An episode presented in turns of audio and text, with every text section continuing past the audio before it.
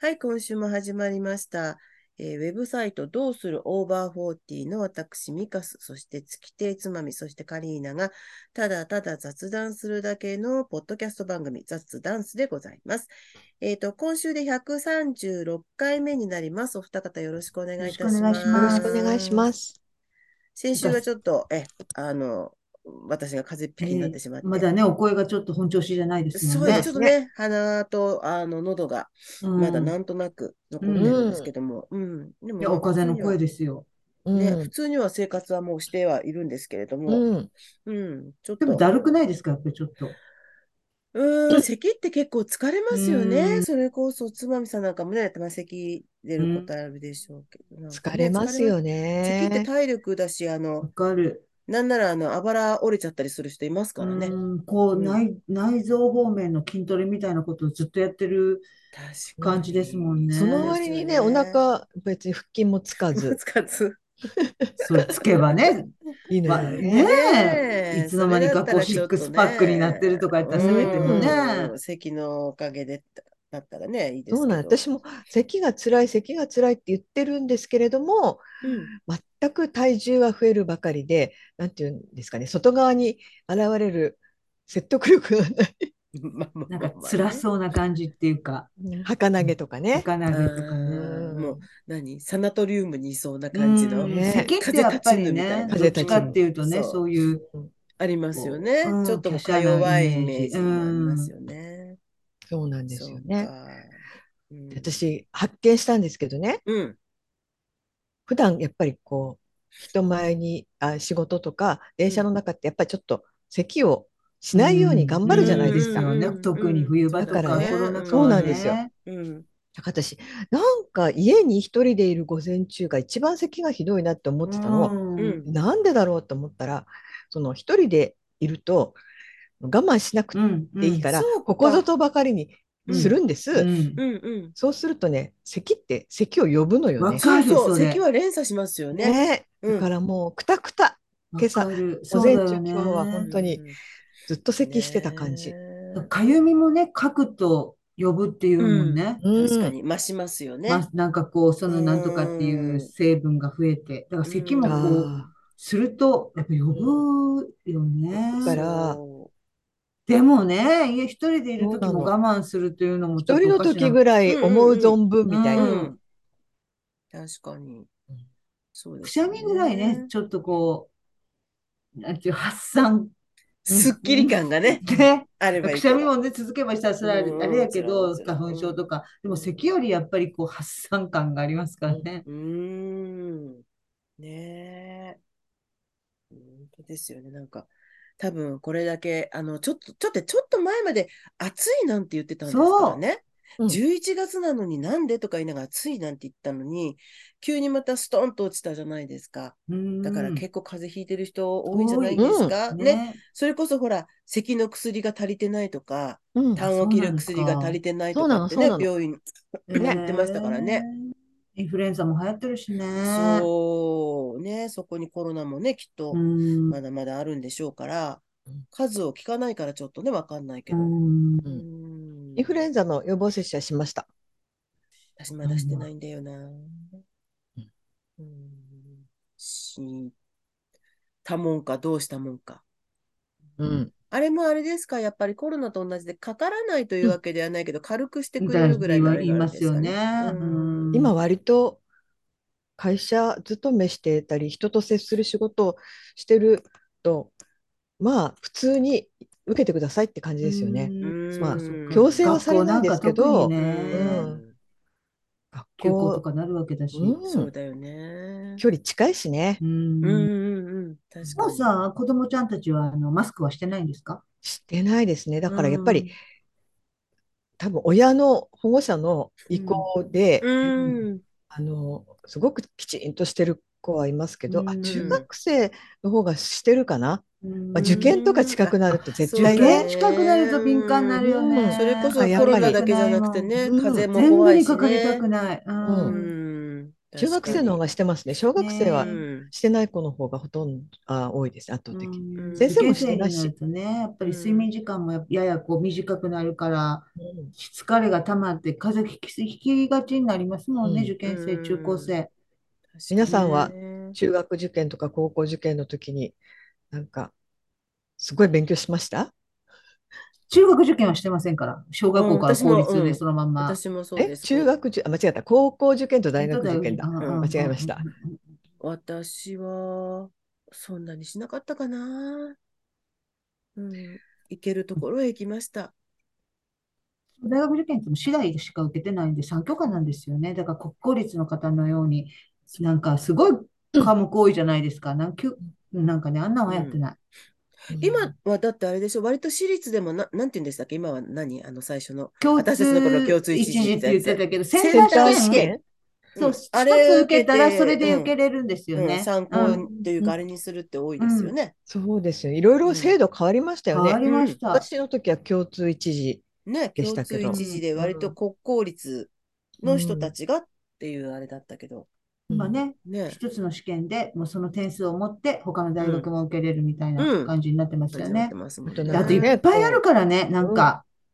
推薦もそうそう多いし、うんあとなんか自己推薦？うん。自己推薦ってどういう、もう私そんな自信ない一わ。芸入試とかね。そうそう、あれ AO、AO っていうの？なんかね、うん。あの、前期後期なんとかかんとかあんとかいっぱいある。なんか本制度がね。あれじゃない、やっぱり子供の数が減ってくるそと、大学も必死にね、うん。うん。いろんな形で、あ、別にほら、子供だけじゃなくて大人が入ってもいいんだけども、あの、社会人一旦になった人とかもね、こう、入ってもらいたくて必死でいろんな制度作るんじゃないですか？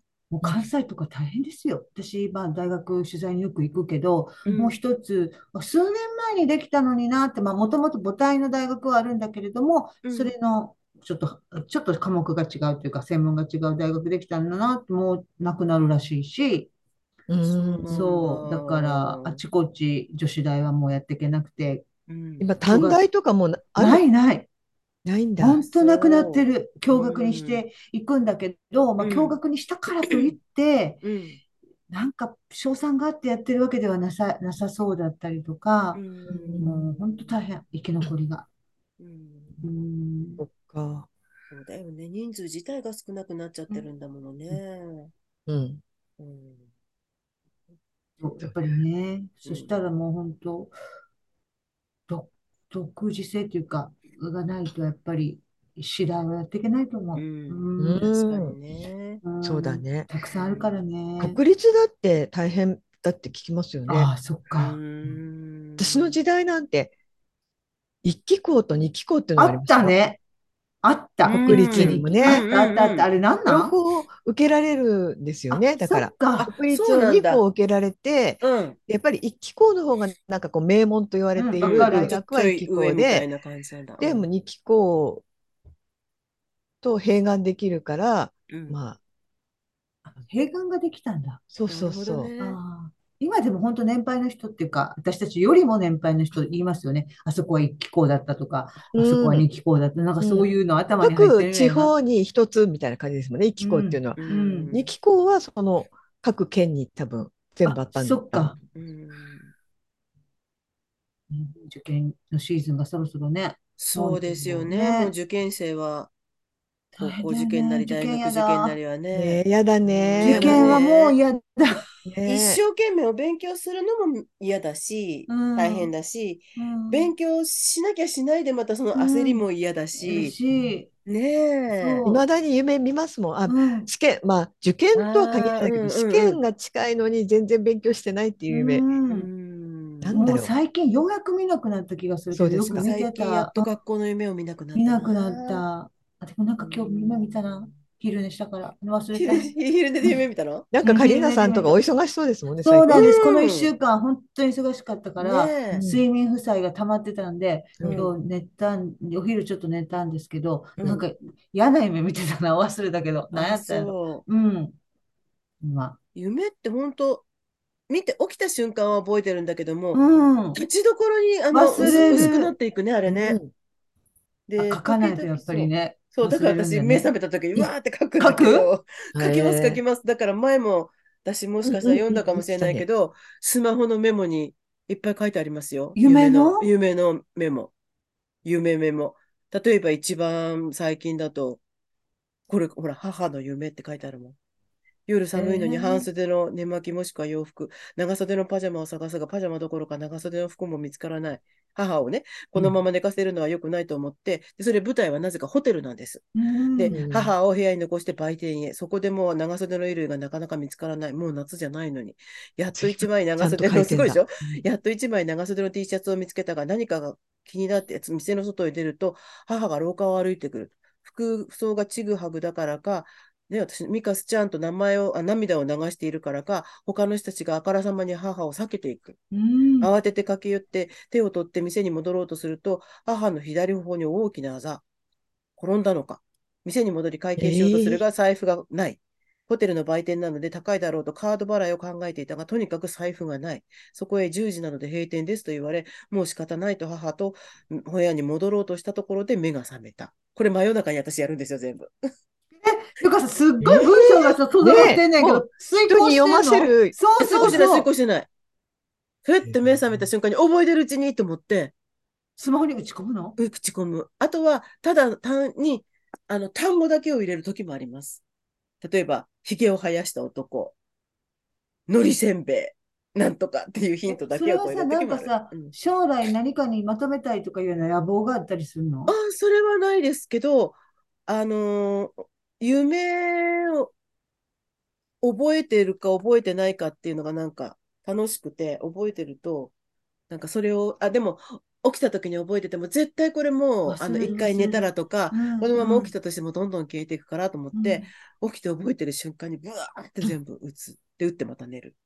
へうんえ。ことない。で、また見見見見返す、読み返す時々。そもそもさ、パッと起きてさ、スマホに文字入れるの私もうしんどいもうん。私も。ん。ねメメモ、あの iPhone のメモっていうのを立ち上げて、だから、ほら、頭が前も働いてるってことだよね。その、うんなんていうの？に日常、日常やれるぐらい。なんか私しばらくぼーっとしちゃう。その夢のか中と現実の間にいるぐらいな感じの時って、え。あるある。入力なんか多分できないんじゃないかなと思うけど、うん、そう慣れなのかしらだか。らそれもトレーニングなのかも。うん。うんずっとやってるからあの結構長文で私打ち込んでます。うん、今長文だったもん長ね。文だったしね今今見つもう一個見つけたのまたさらに長文ですもん。明け方不思議な夢を見たとか言って。それってえーうわさ、ーって書いてある。その読み返すと、そのうん。か書いてある以外の情景とかも全部浮かんでくるもん？あのね、あ本当だなんとなく、くおぼろげに、あこんなじ。感じだったかもっていうイメージは湧きます。なんかさ、夢ってさ、そうこう、記憶としてはそういうふうに時系列にあるけど、実際に見てるのはさ、瞬間とかっていうやん。うんうん言ういやどうなってんのやろね。ねでも絶対こう後で思い返して覚えてたりすると、とかそこの中で体験してるのは時系列になってるよね。なんってる不。思議やわ。なんか一瞬こう、居眠りしてる時にも見る時ある。あります、あるあるあります。瞬間的にね。5分ぐらい経って目が覚めるのに、時計見ると5分しか経ってないのに、なんか夢ではもっとすごいそ長いいろんなことそうが。そう。だってね例えばほら、あの、電話がかかって、まあ昔のだったらリーンってかかってくるような夢を見て、うんへって目が覚めると、例えば目覚ましが鳴ってたとか、う。うんうんでも、目覚ましになるのはその瞬間だし、それを聞いて、あって、あの、電話の夢ってなるんだけど、でも、ちゃんと電話がそこまでに、電話が鳴ってもおかしくない、ちゃんとストーリーで夢を見てるんですよね。ってことは、一瞬で私はねそ遡るのか う、ね。そう、遡るのかもしれない。うん。ああ、考えたことなかったけど、確かに。いっぱいほら、私見るとありますよ。遡る、そうかも。2022年6月19日朝なんて2つ夢見てるもん。えーで、一つは入院したって言って、隣の病室に昔会社で同期だったお女性が入院してるって。で、なぜか白人の男性が私のお見舞いに来て、うんなんとかかんとかって英語でバーって言って、で、二人で泣いたって書いてあるの。えーで、それを書いた後に、次の夢って書いてあって、次の夢は短くて、駅のホーム、青いコンテナの中からサッカー日本代表メンバー登場。ホームの階段部分に底を抜いたコンテナをかぶせてあるへってえ。書いてある。それってもうこからだからああ、じ現実にこういうことがあったからこういう夢見たんだなって自分で分かる時もあるじゃない？ああ、サッカーはさ、う。うんん。どっかで、なんか京都かなんあったかのかね？で見、見たもよね。しかしたら、う。うんん。あとさ、全然、あの、リアルでは思い出しもしなかった人が登場してびっくりする時あるよね。る。あれなんだろうね。人がっていううんね。まださ、その前の日に例えばアルバムを見たとか、うん名簿を見て、その名前がちょちらっと脳裏をよぎったとかって言うんならまだしも、うん。何のあれもないのに。そう。で、さほど親しくなかったわけでもないのにね。うん。私全然この人のことなんて思い出したこと長らくなかったのになんで夢に出てきたんだろうっうて。んでもそういうの虫が知らせたりもしないの、私は絶対。よくね、そういうのほら、きっと虫の知らせよとか言いそうだけど、なんか多分それないのよね。ないの、それは。うん。なんだろう、記憶の引き出しの奥底にあったものが何かの弾みでポロンって出てくるのかな？こ。う夢の中でもさ、自分のここれ悪いとこの出てて調子に乗ってんなーって思う時とかない？あるえある？あるある。え、そう？私なんかさ、演劇の当時の記憶、夢をたまに見るんやけど、だから舞台も本番ですよって言われて、で、うんセリフ全然覚えてない。う。うんん実際劇場よ、昔のね、学生劇団みたいな、でもセリフそんな、こんなとこやしと思ってるわけ。セリフ覚えてない、なんとかなるよっていっぱい小手先のこと考えてんねんけど、うん全然うまくいかないっていう、なんか、夢見てるときにさ、うまくいかない、こんなんでうまくいくわけないと思うけど、できるよって、なんかすっごい調子に乗ってるっていうか、なんか普段の自分のこう、簡単に考えて準備を怠るとことかがめっちゃ出てるっていうのある。で、やっぱり、あ、やっぱりダメや。私も自分の嫌な面を夢で見るときはあります。ありますか？あります。なんか、もうごまかしてるね、あるよね。うん。うん私、定期的に見るのは無免許運転なんですよえね。ああこれ、もうこんなに長く無免許でやってて、私捕まったらどうすんだろうっていう。夢を見る。ーそれ、結構、多分結構ハンドルさばきなんですよ、その夢。私が学校卒業してないって気づく夢とちょっと似てるかもしれない。あもうあ。卒業してどうしようって、でもまあ、うんうんいっかまと、まあ、普通に暮らしてんだしっうんて、うん戻るべき、高校出てないって、うん夢なんか私もある、それ見たことある。そっちゃんとね卒業してないの。そうで、あれっては、この年になってもう今の状態で気づいて、戻るべきなのか、いやいやいや、今更戻ってもしょうがないし、卒業のあれをもらったところで別に何も変わんないだろうと思って、でも何とも言えない嫌な、それこそ無免許で運転してるかのような、うん、嫌な感じな気持。ちになるの。こう罪悪感とかなんかね、バレたらどうしようって。うんだけどもえーうどうしようもないからしょうがない、このまま行っちゃえみたいうんなんだろうなんだろう何か私たち。ちは何青春にやり残してきたことがあるの？青春なのかな？青春だよ、なんか、どっかの今の自分になんかうんちゃんとやってないぞっていうの山下みたいなのがああるるのかな。のかね。山下、山下みたいな山下ね、ね。あるのかもしれない。うんね、自分にのやってきたことに一点の曇りなしなんて思ってる人は こんな夢ない見ないだろうだろうそうしね。そうそううんうんうんそうだよね。夢を描く。え、もうじゃあいっぱい溜まって、何歳ぐらいからやってんの？何歳ぐらいからだろう？でも、うん、あのーまあ、そう少なくとも iPhone にしてからはやってますよね。すごいだから、こうやって見ていくと、夢日夢、記だ夢っていうメモがいくつかありますよ。私何でもメモにしちゃうんだけど、夢以外にも夢いろいろ書いてんの。夢以外にも、例えば、聞いたときにあ面白いなと思った言葉とか、えー、すあの、ごい。そういうのはここにメモに書いてますよ。全然うん。あのー私もやったことない。そう、ドラマの中で聞いた言葉とか。それはまずね手書きで書いて、それを後で iPhone に入れるとかじゃなくて、直に？ああ、あ手書きでバーッとメモを取るときもあるかもしれない。で、後から書き直すこともあるし、うん。あと、豆だ。うん。あとは、これはあれだね。錦鯉長谷川さんの言葉ですね。い家にいるあれがお化けというのなら、私の方がかわいそうだ。チョコバナナは、キラビーヤかっていうのが、ものすごい衝撃的で私メモ取ってます。どういうこと？って思いながら。へそうそうそうそうえ。いうのとか。やったことないなあとは。あの、テレビで出てきた美味しそうなお店とか、あそういうのもバーってメモしたりしますよ。うんうんあだからミカさんやっぱりそういうなんかこうストックがある感じだもんね。うんそういうお店とかいやいやいやいや、うん。でもそう、行ってみたいなと思うところはメモしてある。うん。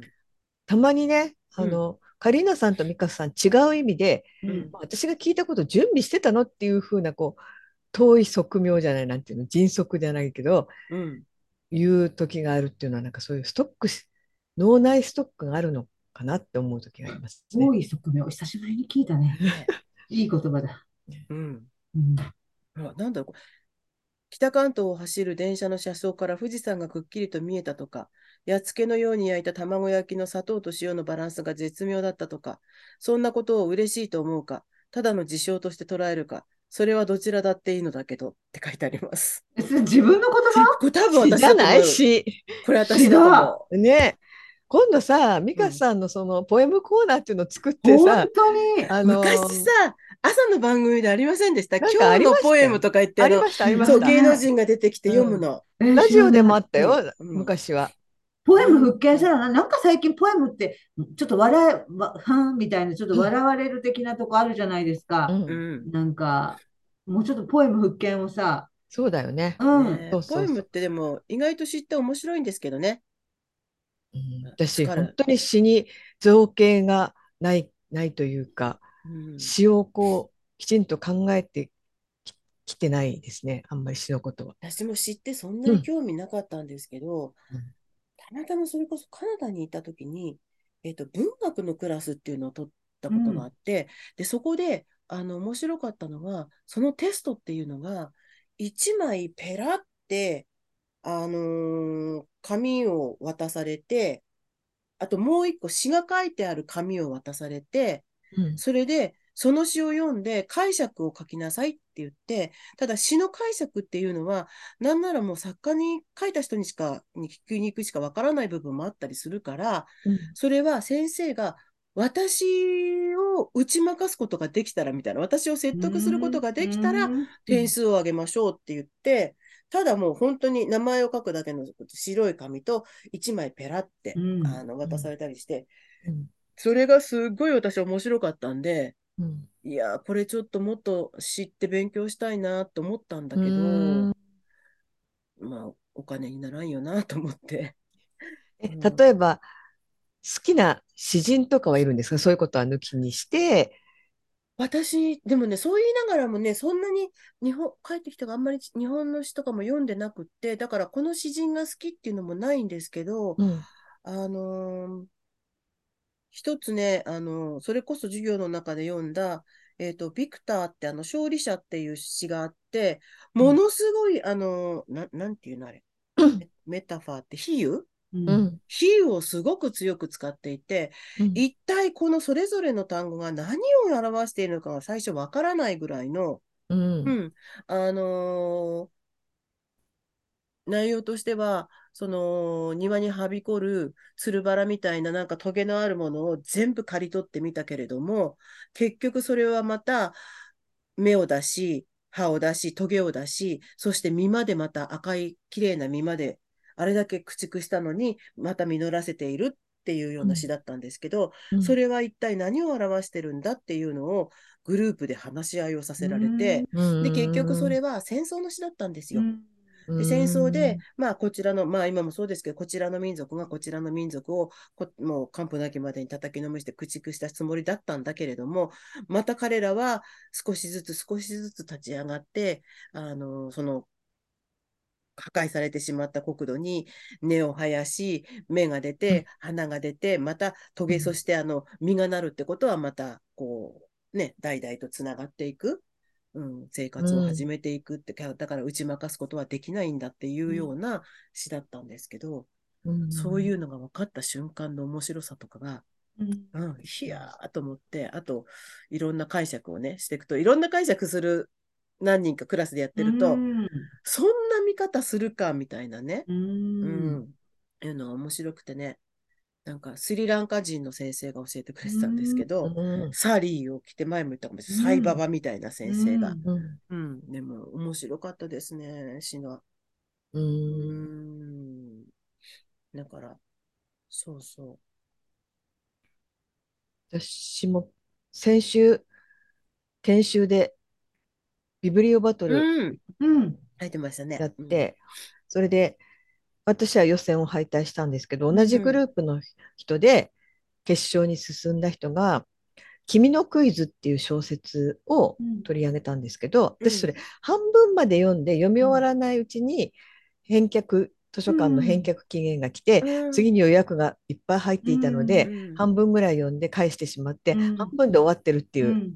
あのちょっとミステリー仕立てなんですけど、その人がそのクイズと図書館司書は共通なものがあるっていう新機軸をぶち上げて、うん。それがすごく新鮮だったんです。うん。いやこでまあ行くべきあ絶対この人のがいい。ちゃんと準備もしてきたっていうのももちろんあるんですけど、うん。だからあの世界すべてを相手にしてるうん。っていうんですよ。うん、で例えばあのクイズって問題を一言も言わないのに回答を出したっていうのがその小説の肝なんですね。うん。それはうん。やらせなのかやらせじゃないのかっていうのが、うん。その「君のクイズ」っていう小説のうん。ポイントなんですけど、その彼女はビブブリオバトルで取り上げた彼女は図書館の司書もあの問題をこう問題文が長くなればなるほど進めば進むほどせこう対象がこう絞られていくじゃないですか。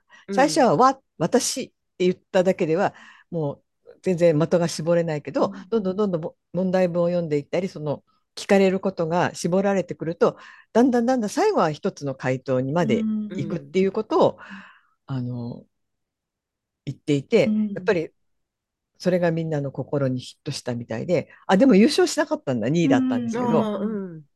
えーすごいなっうん。て思う思ってあそういう解釈ってちょっとやっぱ目から鱗だったかな。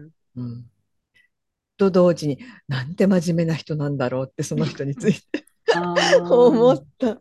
女の方なんですか？あ女性ですね。うんで質問コーナーっていうのがあるんですけど、うん。これは鋭い質問なのかすごく意地悪な質問なのか私はそれを聞いていて判断できなかったんだけど、うん。その質問の中にあなたは今その「君のクイズ」っていうクイズと図書館司書っていうのを共通なものがあるっていうそのすごくあの面白い解釈を教ええー聞かせてくれましたけどそれは小説を読んでいる時から最初に思ったんですか？それともビブリオバトルでこの本を取り上げようと自分で思ったからうん。そこに行ったんですか？ってあなんか鋭いんだけど超意地悪って私は思って。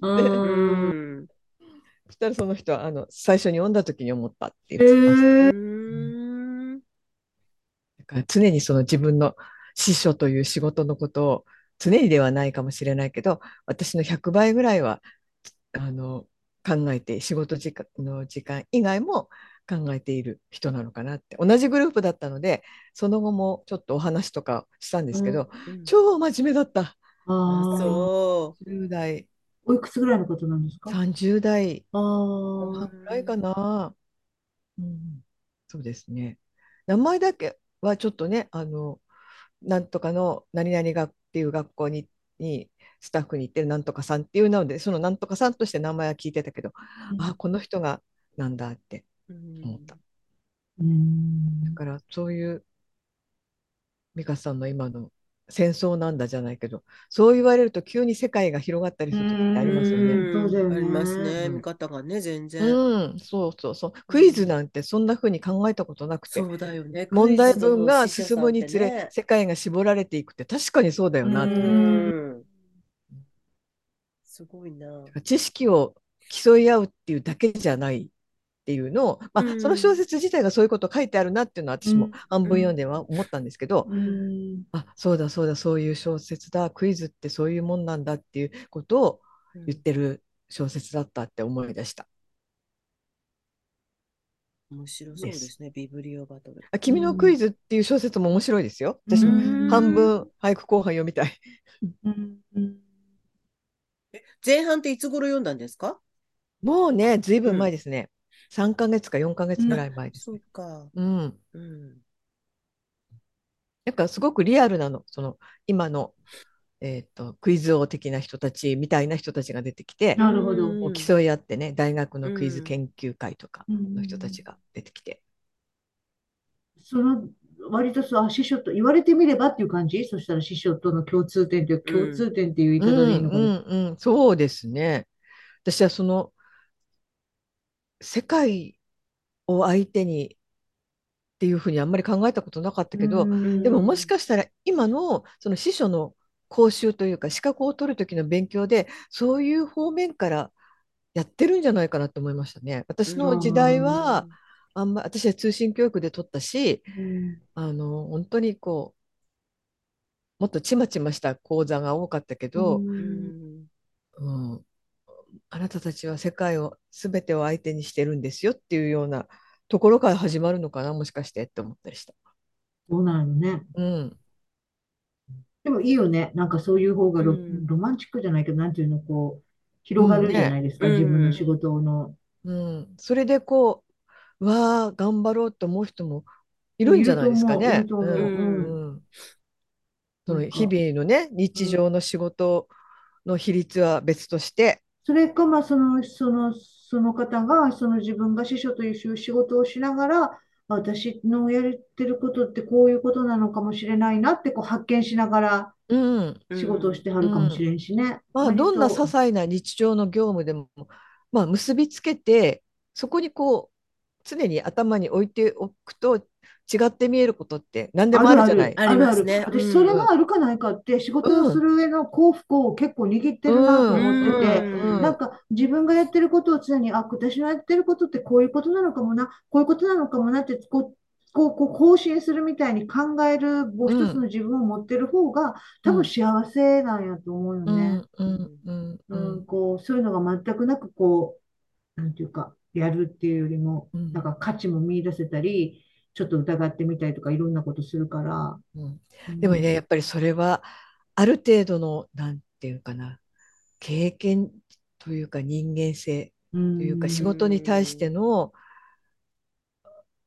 なスキル。仕事何かの仕事のスキルではなくて、うん、仕事全般に対しての考え方のスキルみたいなのがある程度あることが前提私は、ね、前回の記事に書いたんですけど、うん、全く自分が何をやってるか分かんないような仕事もしたのででその小田小田島ひろ子さんの「その工場」っていう小説も、うん、まさにそういうすっごい不思議な不気味なでもすごい面白い小説だったんですけど本当に自分が何のためにこんなことしてるんだろうっていう仕事をただただ、うん、の苦行のようにやらされるっていう話だったので。うん。そうですね。そういうふうにやっていることが癖になってる人人もいるのかもしれないし、スタートはそこだったりするのかもしれないって思った。確かにそうだよね。今も私あの新しい本がどさどさどさどさ来るので、うんうん、ただただ何にもなんか何にも考えなくて、うん、カさんのただ千切りにするに近い、ただただ段ボールを買いたい。何も考えあるよねボールを買いたい、段ボールを買いたいっていうあるあるあるある、うん、それがつまんないってわけではないんですよね、うん、なんかそれはそれで、うん、そこにまたあのちょっとした奇妙なリズムとか、そうそうそこにそうそのリズムに乗っかっていく自分の妙な高揚感とかがあったり、そういう単純作業はね。そうそう。で、ね、ちゃんと成果が目に見えるじゃない？こっちに重なっていた段ボールが、左ではピシャンと潰れて、傘が減ってるっていう、その、明らかな成果が分かる仕事っていうのも私は好きですよ。私もそうだ。私も。こう微妙にこう改善していく自分っていうのもあるよね。そうそうそう。段取りを考えてね。事務職の時にさあの、うん、ダイレクトメールをさ封筒に入れてっていうのをやるやってたんですけど、あの1枚だけじゃなくて、なんか何種類か入れると、そのうちあこれを右に置いた方がいいんだか分 かってくるでしょ？で、ポンポンポン、ポンポンポンってやって、で、バサッと持った時に大抵、まあ、あ、大体20枚だとか、ああ、大体ー30枚、あ、もう大体わかるようになってきてわかるんだよね、うんあれね、不思議とね。そう。おもう30枚だとかっていう。実際に数えてさ、ぴったり誰かに言いたいよね。そう、ぴったりにいっぺんでみたいな。んかどんどん来てるぞ、私とか思ったりとかこうやってる間に自分がもう測りの、測り、そう。的になな。ってる手のね、なんか、かこう手の変な感触とかでつかめるんだよね、そのよくほら。あの、お寿司、お寿司の職人さんとかがさ、うこうやる必ず一回で何十グラムにご飯ができますとかわってあれでもあれ、るきっとそうなるんだよね。でうんも事務職の達成感ってそういうところにあったりするよね。そうそうそう。私もすっごい複雑なこのコピー何何枚もいろんな大きさのこう裏表あったりなかったり、カラーがあったりなかったりしたすっごい面倒くさいのをちゃんとやれた時のその達成感よね。私もしかしたらこれのこの道 極めたかもしれないあるある。それをまたパンパンパンパンまとめてパーンとホチキスで止めてブス作っていくとかね。あれはなかなかハードな気持ちが、よかったね。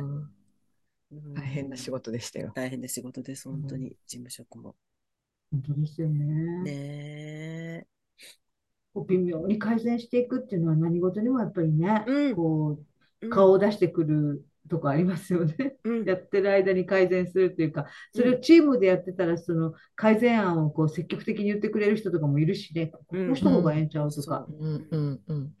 そうなんですようね。んで、同じことが少しずつ変わっていくっていううね。んうん私昔は一生使えるっていうのにすごい凝って、うんあの図書館のリサイクルこうもう捨てる雑誌とか本を皆さんにこうもご自由にお持ちくださいっていうのが月に何回かあったんですよ。うんでそれって毎月第4土日とか決まってたんです。うん。でそのそこのこうリサイクルをご自由にお持ちくださいって日付を入れるんですけど、うん。その日付のところにねこうポケットにしてそこにその数字の札を入れれば、うんあのそのポスターはそのまんまで。うん。でそれそれ私これ一生使えるっていうのを作ったってすごい自慢、その一生使えるっていうことになんか価値を感じていたことがあってで今その仕事をそこの職場から離れてもう10年以上になるんですけどこの間行ったらまだそれ使っててすごい一生使える一やん。生使えるわ。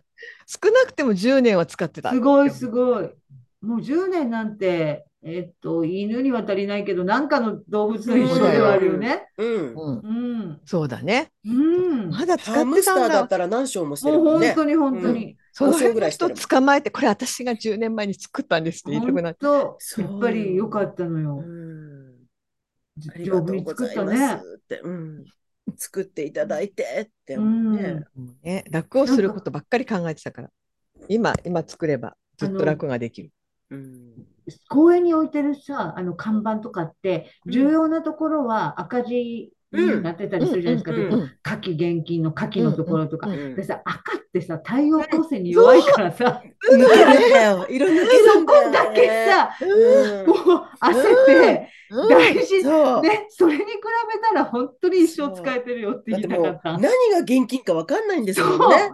あれ赤ダメじゃんって私赤と黄色はね、も抜うけるわ。本当に図書館の本のセラベルも全部消える。やっぱりちょっと日が当たると。本当だから強調したくて赤にしたのに、そこがもう焦ってうん。うん分かんなく赤は早い。本当に赤早いよ。一生使うとき赤選んだらダメよ。だからね。ダメ。そうそうね。日が当たるところはダメと。ダメね。うん。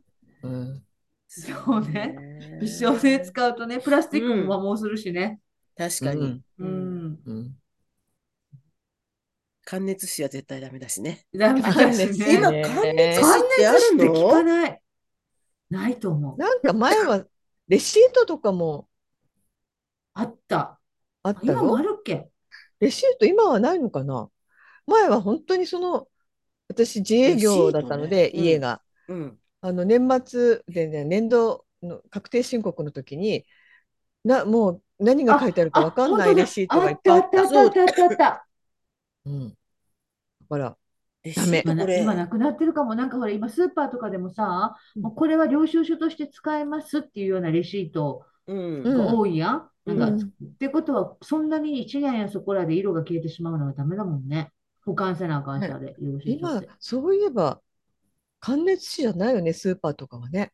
これ感熱紙じゃないのかな？ないと思うよ。う熱紙はつるつるだよねとにかくつうんるつる。今もうファックスもね、昔はあのロールの感熱紙がすごいあったけど、今もう普通紙だし通紙だね。しね。ないあそうなんね。ですかあファックスって最近ファックスそういえばううちは普ご無沙汰だ。通紙だよ。家そうだ庭そうだ。はもう、ほら、A4 の普通使のわない。そうだそうだファックス。そうだよそういえねば。そうだ。今ほら、それにレシート、あの、何でしたっけ？アプリにレシート入っちゃったりするし。あ、うちの近所のスーパーなんかは、あ、とあの、カード、メンバーカード持って、そこからアプリダウンロードして、カードの番号とかと紐付けして、そうするともう、あの、紙じゃなくて、このアプリの方に入るんですよ。ああ、うん。そうそう、そんな。どうしよう。私全然ついていけないかもしれない。ねえ、またもやほら、そういう話になっちゃうけど、うん。ねえなるね。そう、この間ね、あのー。あそこで、あそう、ライブに行った時に、あ、うんあの、うんお昼ご飯をう、ん。シズラーって知ってます？ステーキ屋さんなんだけど。その、あのーサラダとか、サラダバーが、ものすごい立派なサラダバーがあるんですよ。うん。でうん。昔テレビでマツコさんが、シズラーっていいわよねって言ってたから、シズラー一度行ってみたいなと思ったら、うんあの、行く先にあったんで、うん。シズラーでご飯食べようって言って一緒に行った友達とシズラーでランチをしたんですけど、うんもう注文も、お姉さんが来てくれて、私このテーブルを担当させていただきます、田中と申しますとかって言ってくださるのに、うんうん。注文はそちらのタブレットからって言うんですよ。ううんん。え、じゃあお姉さんは何を担当してくださるのとか思ったんだけど、うん。で、そしたら今度それをこう読み込ん、まあ、まあ、やって、私たちは、えっと、平日にしかない、うんあの、食べ放題ランチみたいな、なんか、最高やん。そういうのをた頼みたかったんですけど、いくらそれでタブレットで探してもないんですよ。うん。で、あの、そ、あそうだ、その時に、あの、その人が、じゃあ、そのタブレットからって言った時に、あ、じゃあ、私はこの、私たちはこのウィークデーなんとかスペシャルを食べたいんですけど、タブレットの中にあるんですねってか、はい、タブレットで注文できるんですねってか、はい、そうですって言うから、パーッと見たけど、なくってなくって見つからなくって、うん。で、お姉さんが、すいませんって言って、お姉さんに、うん。あの、さっきあるっておっしゃったんだけど、見つからないんですけど、って言ったら、一瞬ちょっとだけため息をつくような感じで、若い子ね。うん。ババアできないなっていうやつ。じゃあ、こちらで受けたまわります。はい。ちょっと待って、今一瞬トゲあったよね。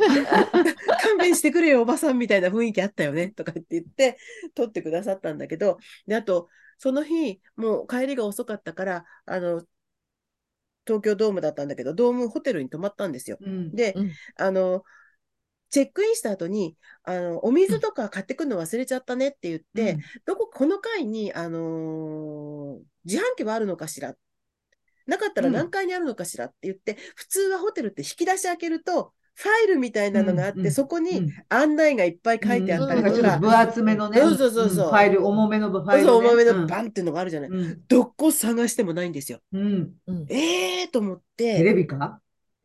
そう、私もテレビかなと思って、うんテレビ最初つけた時にご案内みたいなのが出たんで、そこにもないんですよ。う。うんん。で、なんだろう、なんだろうって、え、置き忘れたんじゃない？とか友達が言ったんですけど、えーと思った時に友達が、もしかしてこれじゃない？って言って、うん。ベッドサイドのちっちゃいテーブルに、うん。ほんの小さな、こう、なんていうの？プラスチックのあれがあって、そこに QR コードがあったんです。もうめんどくせえな。で、そこに、えなんだけど、なんとかコンシェルジュじゃなくて意味がわかんないカタカナが書いてあって、うん QR コードがあって、これじゃない？って友達が言って、QR コードを読み込んだら、そうなんですよ。ウェブ上のサイトにパンって導かれてうん、そこに全部書いてあるの。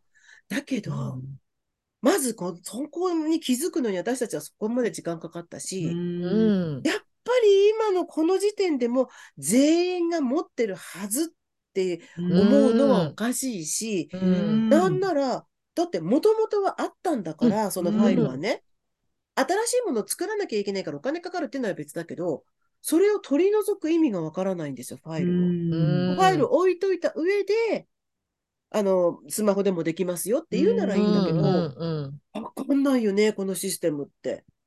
もうわかんない。やっぱりさ、その、こう見やすさっていうので言うとさ、そのページをめくればいいってすごい簡単そうやん。なんですよ。うん引き出し上げてパンってやったらもうそうシャッシャッシャッって何枚かめくったら自分のうん欲しい情報があるのに、うんわざわざ QR コードを読み取るあれをああして、で読み小さい画面でね。そうそうそせめてそうそういうことは QR コードここにありますっていうね、そうです、そうです。説明を、うんその説明を書いといてほしい入よね。ってきたらすぐ分かるところとか、テレビのすぐ脇とかに大きく置いといてくればまだいいんだけど、うん、まだね。最後の最後にないけど、そう、ベッドとベ QR コードッドの間そもそもあんまりスカン。ベ私も、ッドとベッドの間にちっちゃいテーブル QR コードは本スカンぞ。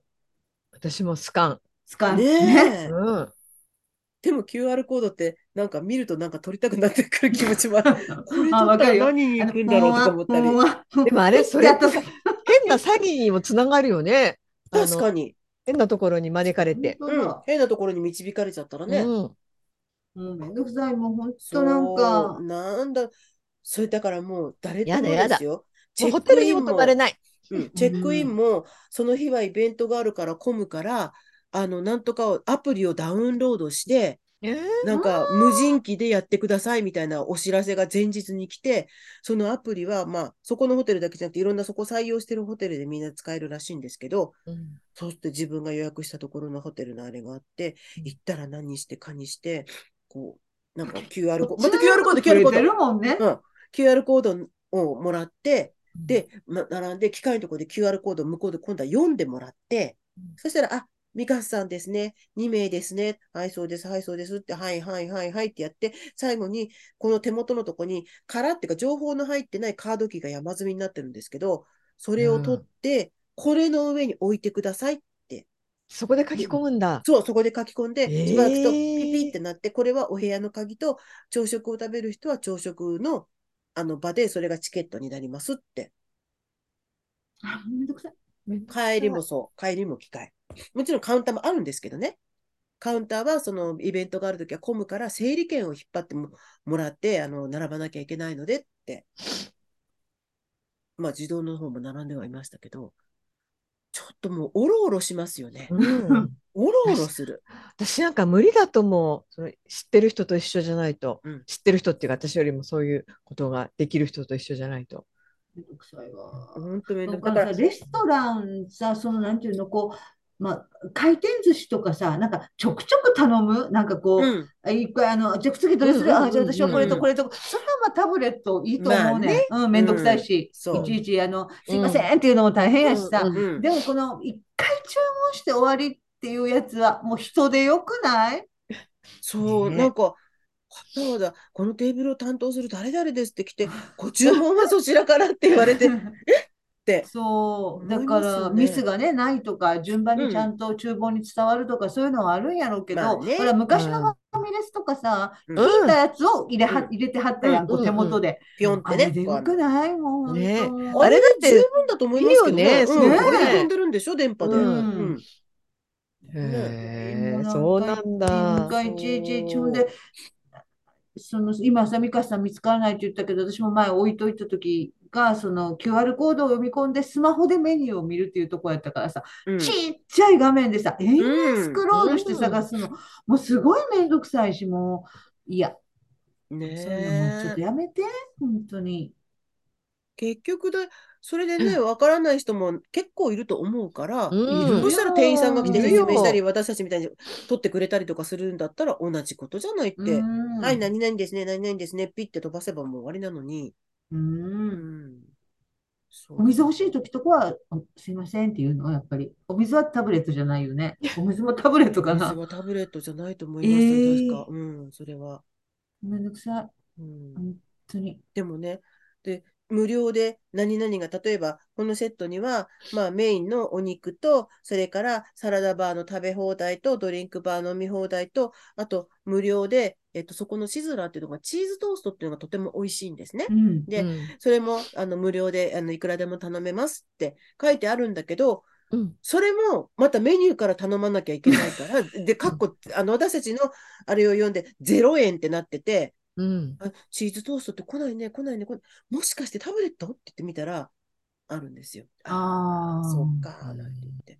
うんああ、もうタブレット、何もかもタブレットだね。何もかもタブレットですよ。やだもう、なんかその、その時なんか、あ、自分がダメだったみたいな気持ちにさせられるのも嫌だよねそう、。とってもダメ人間な気持ちになりますうんよ。やだやだ。うん。ただ美味しく食事したいだけなのにうねん、正当なお金で。そう。それをスマートにやっている人と、隣にちょっと若い30代うん。前半ぐらいと20代後半ぐらいの、うんこの人たちどういう関係だろうっていうような カップルというか、男の人と女の人。私最初は、あの、上司と、まあ上司っていうか、ちょっと上の上司とあれがおランチで来てるのかなと思ったら、うんワインをボトルで飲んでたんで、うん。昼間っからってこと？そうそうそう、うん平日の昼間っから。それで、しかも女の人、女性の方がですますで話してたので、うん。思いながらいたんですけど、ああいうふうにほら、ちょっと若い方たちはもうスマートにポンポン注文ができて、多分何の滞りもなくできてるけど、やっぱりリピーターだよおたおたしてしまうリピーターまあまあね、おたおたしてしまうおばちゃん。リピーターよね。だから、そうう、ん微妙にさ、店舗でその、やり方も違うから、うん若い人でも多少は戸惑うと思うよね。まあそう、最慣れるそうですよね。ううんん。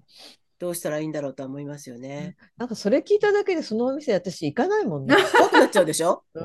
もう私は一回行ったから、もうあれそう、ミ。カさんとなら行くけど、うんうん自分レベルの人とは一緒に行けないよ。二人でおろおろおろおろして。で、結局なんか、あ、あらかたこう食べ終わって、あ、美味しかったね、なんて言ってるところに、お姉さんがきまた来てどうでしたかなんて、お世話ちょっと避けますねって言ったときに、お肉のおかわりはもう大丈夫ですか？え、お肉もおかわりができたんですか？って。えー、メインが。そのコースはメインがサイコロステーキかハンバーグを選べるんうですよ。ん。なんか随分まあ小ぶりだなと思ったけど、うん。まあ私はちょうどいいなと思ったかうん。ら、で、うん。食べ放題なの、ね、2時間食べ放題ですって言われて、食べ放題なのはサラダバーとかこっちの方だと思ってたんですよ。自分で取りに行くデザートもあったり、あちょっとタコスがあったりとか、いろんなスープがあったり、カカレーがあったりとかっていうのがあるんですけど、そこなんだろうと思ってて、飲み物も飲み放題だしと思ったら、お肉も食べ放題だったらしくって、まあさすがにちょっとお肉はもうね、私は一皿で十分なんですけど、いや、それ最初に言おうよそれこそ最初に言うな。っていだって食べ放題の肝は肉に、お肉にあるに決まってるやんね。お肉が食べ放題できるんだったら、もうちょっと食べ盛りの男の人とかね。もううん3杯も4だったら杯もまあ食べますよ頼んでたでしょ、きっと。あえてなんじゃないの？そう言わないと。で、美味しかったんですか？あ、まあ、美味しかったですよ。で、なんか、おおそのいくらほど？その2時間食べ放題。2000ちょっとぐらいだったかな。あなんで、もっと高いメニューもいっぱいあるんですけうどーん、それは平日のなんか、オールユーキャンイートとかっていう、あれで、ーうーんで、なんか、あの、なんなら、そのお姉さんが、えっと、サラダバーだけでも、もうちょっと安く、サラダバーだけでも頼めますから、あの、また何かあったらぜひ来てくださいなんて。で、サラダバーがそんなに充実してんだ。割と充実してました。うん。おー楽しいと葉思っぱ系だけじゃない。葉っぱ系だけじゃなくて、うん、いろいろありましたよ。いいな。食べたいな。そうそうそう。え私ー。でもね、それなんか、最初に行った人がそこ、それだけ戸惑うのはちょっと良くないね。そうなんですよ。う。ん。だから、よくほら、中には、あの、当店初めてですかって、あの、と特に食べ放題とか、そういうねちょっとシステムが変わってるところって聞いてくれますよね。うん。あ、来たことありますって言ったら、はいって、もうう自由にしてくれるし、うん。初めての人にはちょっとだけね、説明うんしてくれる。特にそっち、そこなんかね、テーブルについてくれはるんやから聞いてほしいね。そうそうそう。うん、なのになんか、ね、もう本当にもう、どこ、もう賢しこも QR コードやしな、もうなんか、ねえ、タブレットと QR コードの世の中になりましたよね。ね。あげくほら、料理ロボットみたいなのが持ってきたりするしね。ああ、ピロロン、ピロロン、ピロロンって言って取って、やっぱり人手不足だかか。うん、まあ、それもあるかもしれないです。まあね、人件費が一番高いって言いますからら、ね。高いからね。うん、まあもちろんそうなんだけど、うんねえ、だけどなね、ちょっとね。ちょっとね、こう、手、なんかね、やっぱり、そうなってくるとこう、ちょっと新しいシステムを使ってそうだなってお店を経営してしまって、確かに。同じとこばっかり行っちゃいますもんね。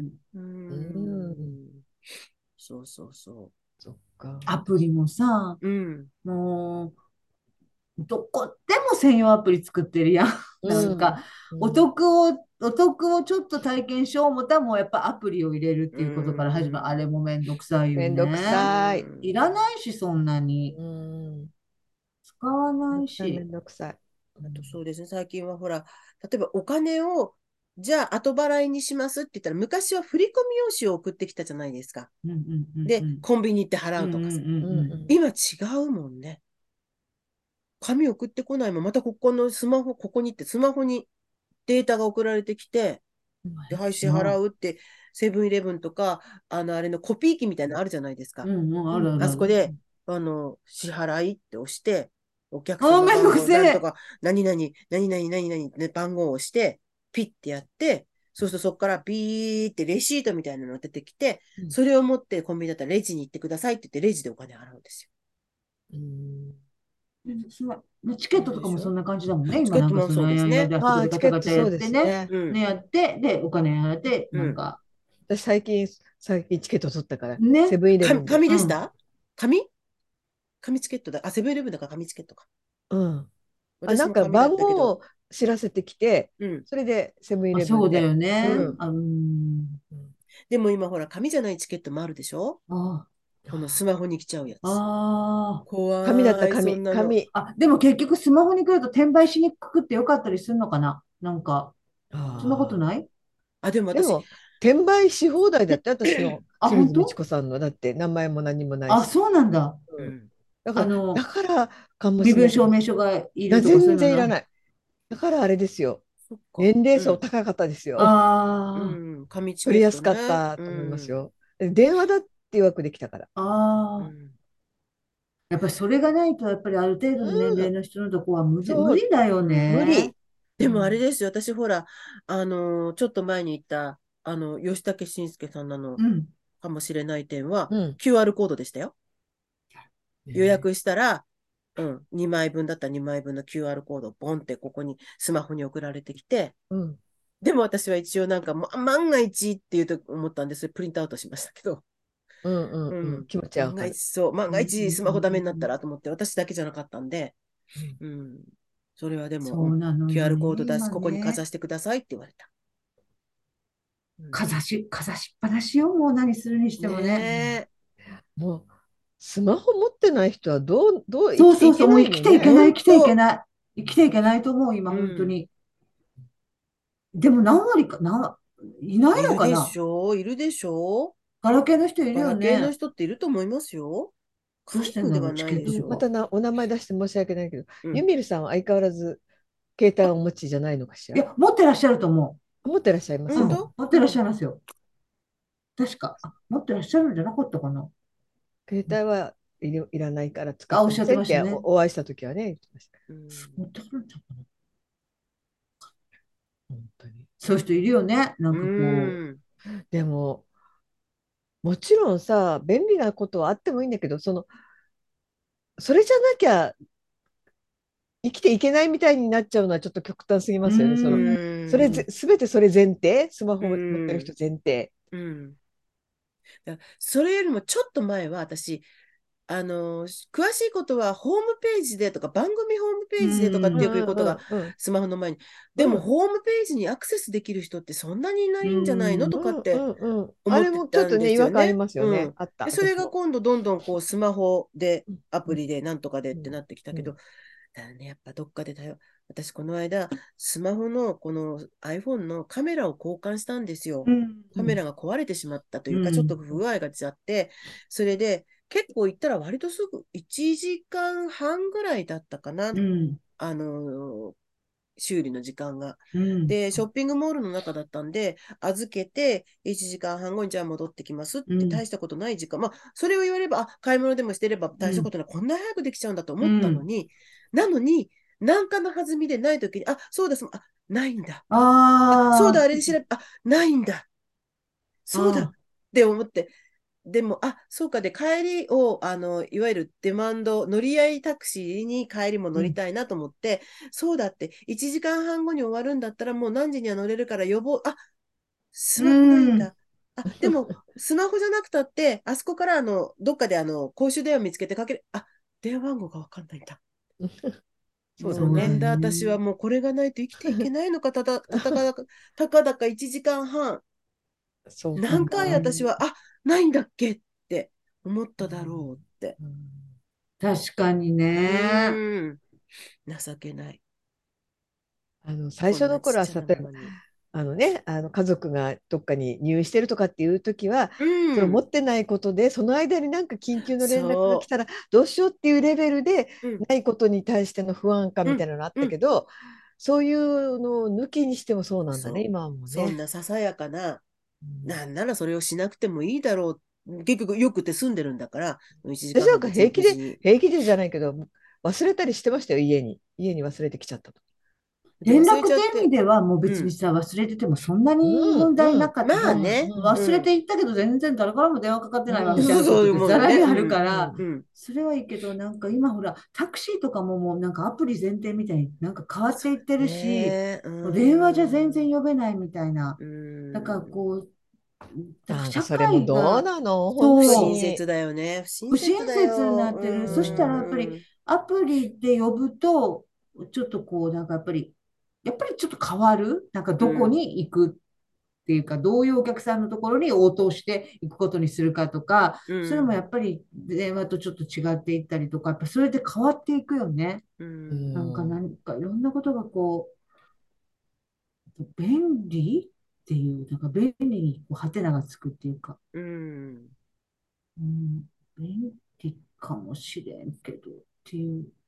ねえ。うん。便そう便利なんだよ。で、その便利さの恩恵はいっぱいも受けてるんだけど、でもやっぱちょっとどっかでいいのかなって気はなりますよね。こんなにうん全てがさ、QR コードでどうぞって、うん。アプリでどうぞって言われちゃうとね、めんどくさいよね。便利だけどおたおたするしな。うん。うんそうそう。そうなんだよね。もう便利っちゃ便利なんだけどうね。ん私なんかあんまりこう使いこなしてないから意外と大丈夫かもしれないですけどね。まあ普段そんなアプリとか入れてないし QR コードもそんなに使ってないしいざねスマホがないときにそんなに不便を感じないかも、まあ、感じますけそうだよねど。だって、ちなみさんそんなに検索しないって言うしね。検索もしないですね。うんうんうん。うんでも私ほらスマホなかったらゆ夢のメモ取れないし。本当だね。うん。手手書きしなさい。あ、そうか。メメモ帳置いとけばいいのか。手書きめんどくさいよ。ある程度の長さの文章を書こうと手思ったら書きすると。ほら、電気高校とまたつけなきゃいけないからですよ。これああ、バックライトがないからね。そうそうそうそうああ、わかでるわかる。もバックライトわかる。バックライトだけであれって目にやっぱり負担をかけるという話も。部屋を。肩が痛いので、もらったこれで痛いの？肩。これを友達にもらってね、この肩、私なんか肩、頚椎症から五十肩に移行してると思うんですよね。あなんか結構あるみたいで、可動深域。い痛みにな可可動域動域がめっ。ちゃ、うん、狭くなって、服の脱ぎ着とかが大変やっぱり辛いよ。私、こう、後ろに持ってくのがちょっと嫌だあ、な。いいよ、一緒一緒。うんえこそうれ後ろのものを取ろうとしたときとか。両手？両手って両側？左メインの右もややメインのああ、私もそうだった。やっぱり？っちか？だからそれだと思います。私はそれに移行したいなと思って、今この肩甲骨のところにこの鬼のこのこれを当ててるんですよね。だからもう痛い。もう本当に。すいませんね。このあのースマホの話から体のなんだっけ？話ババアの流れ。あれ見てます？セクシー田中さん。見てない。見てない？ああ、見てる、見てる。あのの、ほら、この間セ配クシー田中さんがそう、あの、四十肩になっちゃったんですけど、あ、なったなったなっ。なったたんですよ。うんで、もう、朝起きた時にもうバキッってなって、うんあっって、で、あの、会社行ってなんか落とした時に拾おうとしても、えっ？ってなる。うん私、そこまではない。うちの妹はやっぱりもう、車の運転もできない。えー、うんそんなに？うん。で、いあの、娘に医者に連れてってもらい、うんで、なんかの時、こう、ピンで、ちょっと頭がもうぐしゃぐしゃだったから、少しピンで止めてたんだけど、なんかレントゲンを取るのにこの金属だから外してくださいって。うんうんあの、でも、外せませんって言って手が、ああ、そんなに？うん外せませんって言って、それで外して、あのー外してもらい、看護師さんに、止めるときにも看護師さんが、どうします？ちょっとこの脇のあたりちょろちょろっと出しちゃいますとか 言われながら、あの、止めてもらい、ってえー感じだったんですけど、そこで、そこもブロック注射をされたら、前ほら、直美さんだっけ？なんかやっぱ注射してもらうといいって。うん。ブロック注射してもらったら、うん、すごく良くなったって。で、あのーセクシー田中さんも、その四十肩で動けなくなって、もう踊り戻れないとかって言った時に、やっぱりブロック注射。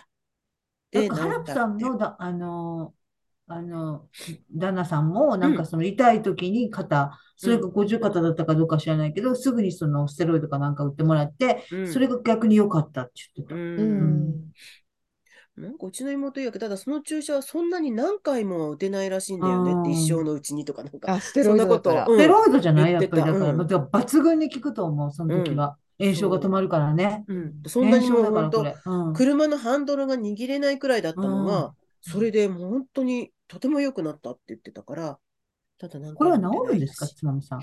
自ある日然治癒ですか？突然なんだよね。ある日突然？うん。でもまた来るのかな？私はないんじゃ今のところないの？それははもう大丈夫ですけどある日突然、も長かったよ可動私。可動域も狭まらず？ある日突然というか、いつの間にかだ。いつの間にか。ああ、いつの間にかか。え、じゃあ、痛みもなくなり、うんで、また可動域も前の大体よううん戻り。あ、ま、元通りではないです。私、後ろで手が組めたんですけど、うん。今あはー組めないですもん。なんかね、だから、ややその、だから、急性期、まあ、めちゃめちゃ痛い時ね、うんうんで拘縮期っていわゆるこの固まる時期があって、で、うんまあ、買いに治るらしいだけど、うんまあこの拘縮期に拘縮しっぱなしにしとくと、やっぱりちょっと可動域が狭まるらしい。だからちょっと動いた方がいいらしい。だからちょっと動かしてはいるけど。あうんそれで、私もリハビリに行ったねり、うんイケメンリハビリ行ったのにね。ねうん。で、その、結局ね、マスクの、お互いにマスクの顔しか知らなかった。その人が本当にイケメンだったかどうか本当だね口大きいからね今となってはね。口は大きいよ。うんそうねえ、ねえ本当にびっくりしますよね。うん確かに。うん。あ私もの、看護師さん何人びっくりしたか。うん。後に出会った人って、うん。本当きっとマスクなしで出会っても分かんないんですよね。わかんないよね。えな私は何をこっていうの人の顔にイメージしてたのかわからなけど、ないんか私、考えてたのと違うってわかる。目が見えてたらもう目、目って、目ってね、やっぱり印象が一番強いとこかと思いきや、そう自分こんだけ綺麗なら絶対美しいに違いないと思ってたのに口そっちっていうのあるよね。あありますね。ありますね。あるある。そっかそうこの人は。目美人だったんだみたいなね、ね申し訳ないけどうんあね。る。そうきたこかんみたな。顔してたんだって自分で、ね前も言ったと思うけど、多分見えてる目だけで自分で想像して顔を作り上げてるんですよね。なんかね。やっぱりさ、それぞれの人にこう美の、なんとなくこれ美しいなって思うものってあるわけやん。うんだって美人を美人と思うっていうことは。うんうんそれで作っちゃってんだよね。なんかその作っち下を。ゃってんだこのね。目のこの人にはこうあってほしいと思ってるから。あとね、ちゃんとその前にも会ってるんですよ。マスクをしていない時期に知り合ったのに、うんマスク期間がもう3年ぐらいあったわけじゃないですかあっ。そしたら、で久しぶりにそのマスクをしていない顔を見たら、あれ？って思うんだよね。そのその前の子を知ってるのに、あれ？この人こんな顔してたんだって。思ってで、その時私、一瞬は、あ、私はマスクの、この人のマスクの顔しか知らないのかなと思ったら、いやいやいや、その前から会 知っててたぞ。うん知ってたぞ、みたいなね。知ってたぞうんでもなんか、その3年間の間に自分の長頭の中で。造形をね。うん福笑いのあれを整えるように。そうだよね。でもさ、そうなの。大人がそうなんだからさ、うん例えば小学校1年生に入った途端にもうマスクだったちっちゃな子供たちってさ、一度もお友達の顔見てなかったりするわけじゃそのない。間に成長してるしね。そうそうそう。劇的に成長するでしょ。1年生からそう3年生ってすごいと思う私今の顔バランス四年生がね。びっくりなの。だって1、2年生の時は毎週会ってたんですよ。うん。あの、読み聞かせとかもしてて。で、まあコロナだからずっとマスクの顔しか知らなくて、で、3年生、まあそうですね、4年生になると図書室の掃除になるんですよ、うん。4年生。は。うん。うん。で、そこで久しぶりに会ったわけですよ。うん。で、その人たちはみんなマスクの顔しか知らなかったから、もう軒並み、あれ？あれ？あれ？その成長して顔も変わり、なおかつマスクも取ったら、もう知らない、でもなんか目のイメージは残ってんの。だから、だから本当にこう顔を隠して目だけで見たいか ら、あ、なんとかさんってこんな顔してたんだって、もう驚きの連続。ねえ。そう。あ、そうだ。それでうん、そうだそうだ。その肩ですけど、うんはい、買った。ああ、そう、カタカタ。リハビリに行くと、その硬直、硬直？拘縮、拘縮？拘縮？うん拘縮しないための、だよね、やっぱり。あの、教えてくれる。もう忘れちゃったけど、うん私。だと思うん。こういう、こういう運動、ただ闇雲に動かしちゃダメなんだって言われそうだて、うよね、きっとんそうだと思う。ね、うん。痛めちゃうかも。だから一回もしかしたらその、あ、もう言ってるんう。だ整形外科、一回しか行ってない。だからその時は、はうん。あの、頸椎症ですって言われただけやから。うん。も、しかして、その、五十肩だったら、なんかそのリハビリの人にうん。有効な動かし方とか、なんかこううん。壁に、壁をこう、壁をなんかこうす変な壁に沿いにこう動かしたりしましたよ。忘れちゃあ、ったけど。そう、うちの姉も言ってた。壁沿いになんとかって。でもそれが痛いのよ。ちょっとした、ちょっとした動きなのに、うんなんででも、そ私でもそれが必要ってことよね。うん言われたそこを固めないために？やっぱり可動域をやっぱりね、痛いからかばって動かないでダメなんだよね、今。うん喉元すぎればじゃないけど、私、あんなに痛くて、あんなに真剣にちょっとの期間ですけど、やっていたのに、うん今思い出そうとすると全然思い出せない、そのリハビリでやってた動きが。うーん。そういうもんなんだ恐ろしいね。ねえ。そう、だからさ、こう、膝もさ、痛い時でもさ、その、歩かないって、や、じっとしてるの良くないって言うから、うんやっぱり、そ、ちょっとね、その結うん局固まっちゃうのよね、その悪い状態で。そうそうそうそあと変な癖ついちゃうよね、かばった歩き方してたりすると。う。で、また別のところにね、うん影響が出ちゃったりとかするしね。伊藤博美が、あの、なんかあの、えっと、ズンバをやってるっていうのを婦人公論に書いてたんですけど、うんエッセイで。うんそしたらそこの先生が、でそしたら痛くなると膝が。そしたら伊藤さん、あなたは、この屈伸した時に膝とうん、この足先の小指の向きがまっすぐなってないと。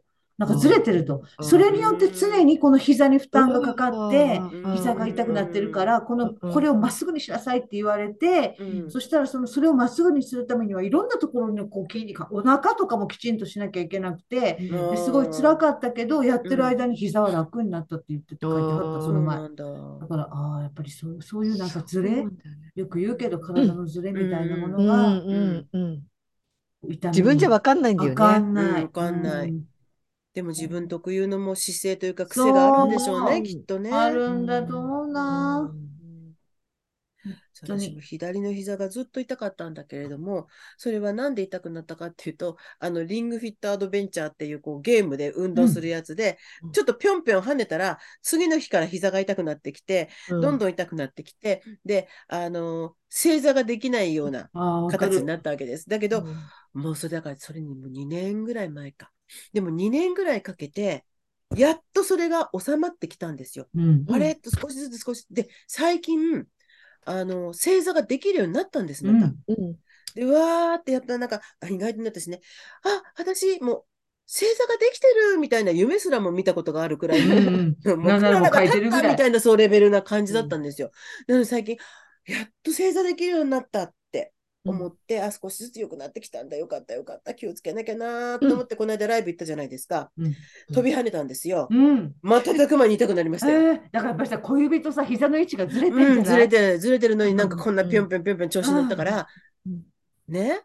やっぱダメなんですよね。ちゃんとまずは飛び跳ねたければ体をちゃんとその飛び跳ねる体にしなきゃいけないんですよね。そうか、ぴょんぴょんのライブなんて私も無理だな。ぴょんぴょん楽しいじゃない？ってやって、ぴょんってやったら、またうんね、いいね。席がね、あの、あまりそんなにいい席ではなかったんですけど、うんあの、東京ドームにエキサイティングシートっていうのがあるんですよ。うん。うんで、それはどういう席かっていうと、あのースタンドではなくて、グラウンドにある席なんです。いわゆるアリーナですか？そう、アリーナです。うんだけど、野球の時って、アリーナって当然野球場になってるから、はいはいないわけですよね。うん。というと、そのエキサイティングシートっていうのが一番前のかぶりつきなんですって。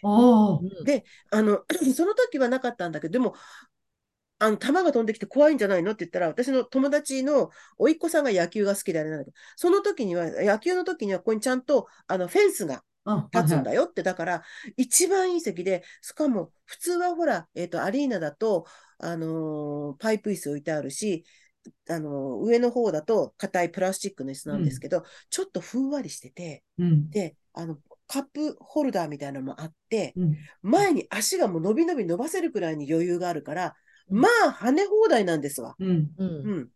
で、もうそこでもう暴れ放題、跳ね放題のとこだったんで、うん。ちょっと調子にあ、えー、美香さんがそのエキサイティングシート。そこだったの。エキサイティングシートのへー。2列目だったんです、私。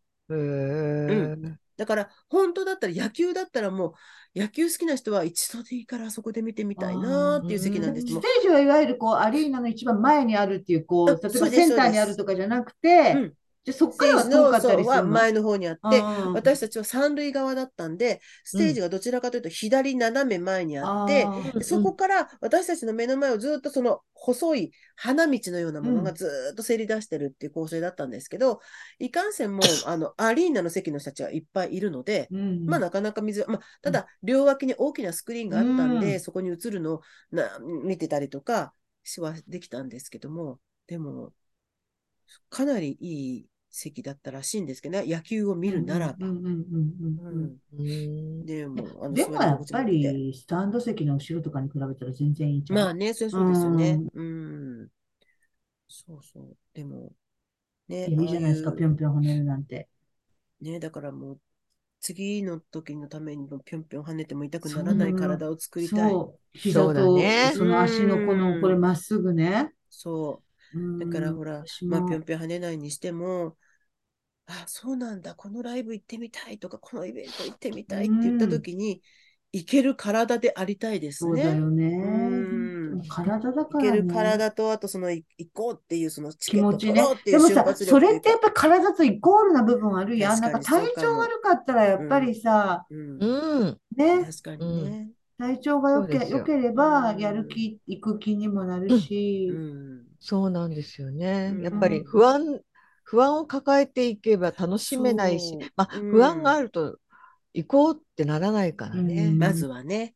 私、うん。あの、この間の清水美智子さんのは、うん。一人で行って、なぜかっていうと、その一つしか空いてない、その、うん。あいい席や例えば、例えば席、あ、す席はいい席、いい席っていうか、うん。見やすかったです、すごく。そんなにうん。めちゃくちゃ広いホールでもないので、うんうんまあでも結構広かったかな。それで、一番端で、あの、ドアがそばだから、もし席なんか出たら、うん。ちょちょちょっと逃げられるかなと思っうん。てその席にしたのに、うん。うんその、ちゃんと席のシートを見たのに、なんかそ、そのドアまでは実は行けなくて、端っこのこう奥まった席だったんです。うん。あれらららと思って、あの、ここだったらなんか、ちょっと調子悪くなったから、咳、咳出ちゃったから、あの、外に、ロビーに出るっていうこと無理だなって思って、ちょっとプレッシャーだったんですけど、うん。まあ大丈夫だったんですけど、うん。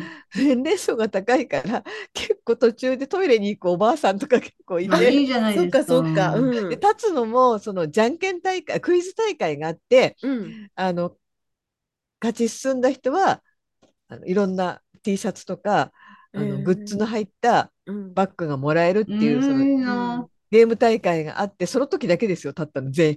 じゃあ全員規律でお願いしますあ、そうなんや。うんでそれであの勝ち抜いた人は立ったままでどんどんどんどん座っていく。私はもうい第1問目からダメだったんですけど、おかしかった。そのあのじゃあ皆さん立ってもらえますかって言った時、えーとか言ってるおばあさんがいたし、言うんだ。言うの、めんどくさいな、座ってんのに、みたいな。でも、いいね、それはそれでね。楽しい。かしかった。面白かった。ずっと涙が出るほど笑った。いい素晴らしいねね。ううんんなんかうん驚いたのは、あの、割と外国人の人が多くて、うん外国人が多くて、で、おそしたら観客に？観客に。で、私と友達の前後、前も後ろも、あとと私が端っこで友達がいて、その隣もアジア系の外国人のうん。若い人たちだったんです。うんで、意外とこう、退場していくとかっていう時も、あ、結構外国の人多いなって思って、うん。後々からそれこそツイッターとかで見たら、わざわざそのために海外から日本へ来る、うん。うん、っていう人が多かったらしくて、うんワールドツアーなんでしょ？でも。ワールドツアーなんです。うんだから多分ね、えっ、と、日本の後はね、台湾に行ってるんですあ、よ。はいはいはいではい。台湾からシンガポールでうん結構長いことやって、そこから、うん、あの、オーストラリアかなんか行ってるんだと思うんですけど、うんでも結構、あのー自分の国に来ないとかいそうこともあり、つつ、あとほら、今日本って安いじゃないですか。うん。円安だからっていうのもあれで、うん行きやすいのよね。うん来やすいらしいですねね。うん。じゃあ、あの、日本の追っかけで全国を回るのを世界規模でやってるって感じなのかな、フそうかもしれないですね。ねなんかさすがに海外まで行って、ね、誰々のライブのために行こうとは思わない。仙台公演、あいチケットあ空いてるから行こうそうそうそうってにここで思うののうん感じなのかね、の外国からねそう東京公演が。アジアの人で自分の国には来ないから、うん日本に、うん円安の日本に行こうみたいな。なんかね、中国では許可が下りないって言ってましたね。あ、へえ。へ中国でえ。はライブの許可が下りないって。結構そういうこと多いんですかね。知らないだけでね。中そう、国語でそれはやっぱきないと不自由。なところ多い。う。のかもね。うん。うん。へ結構ね、まあもちろん住んでる、日本に住んでる人たちも多かったと思いますけど、うんうんうんうん。結構いろんなアジア系の人も、それから欧米系の人もいたうん。し、なんかヒジャブをかぶってるような、女の人たちとかもいたしね。ううん。ん、なかなか面白いですか？満員。だから当日席もね、多少出たみたいですよ。うん。でそれって行ってみないと分かんないってこと？そうそう。で、多分朝ぐらいに出ますみたいな情報がなるほど。うん出るみたいですね。男前でしたか？男前でしたね。うん。ね男前っすだってよね。かっこ、かっこいいっていうかね。うんまあまあまあ、容姿としてはあれこいいよねですけど、いや、かっこいいっすだけどもよう。最近のこと考えたら、ほら、もう今日は歌う気しないからおしゃべりしますなんあてあ、なんかね、ねえあれさ、英語であれどうなん？本当あかんかった？なんかそういうのは許されへんの？ね、えっと、山崎さんですよね。うん。うんあれは、そんな歌わへんかったん？8みたいです曲。よ。8曲。普通は16曲ぐらい歌どううんしはったんやだけど、ろ？で、おしゃべりもなんかちょっと、なんだか清水美智子さんすんごいそのこと取り上げてたよ。あ、本当？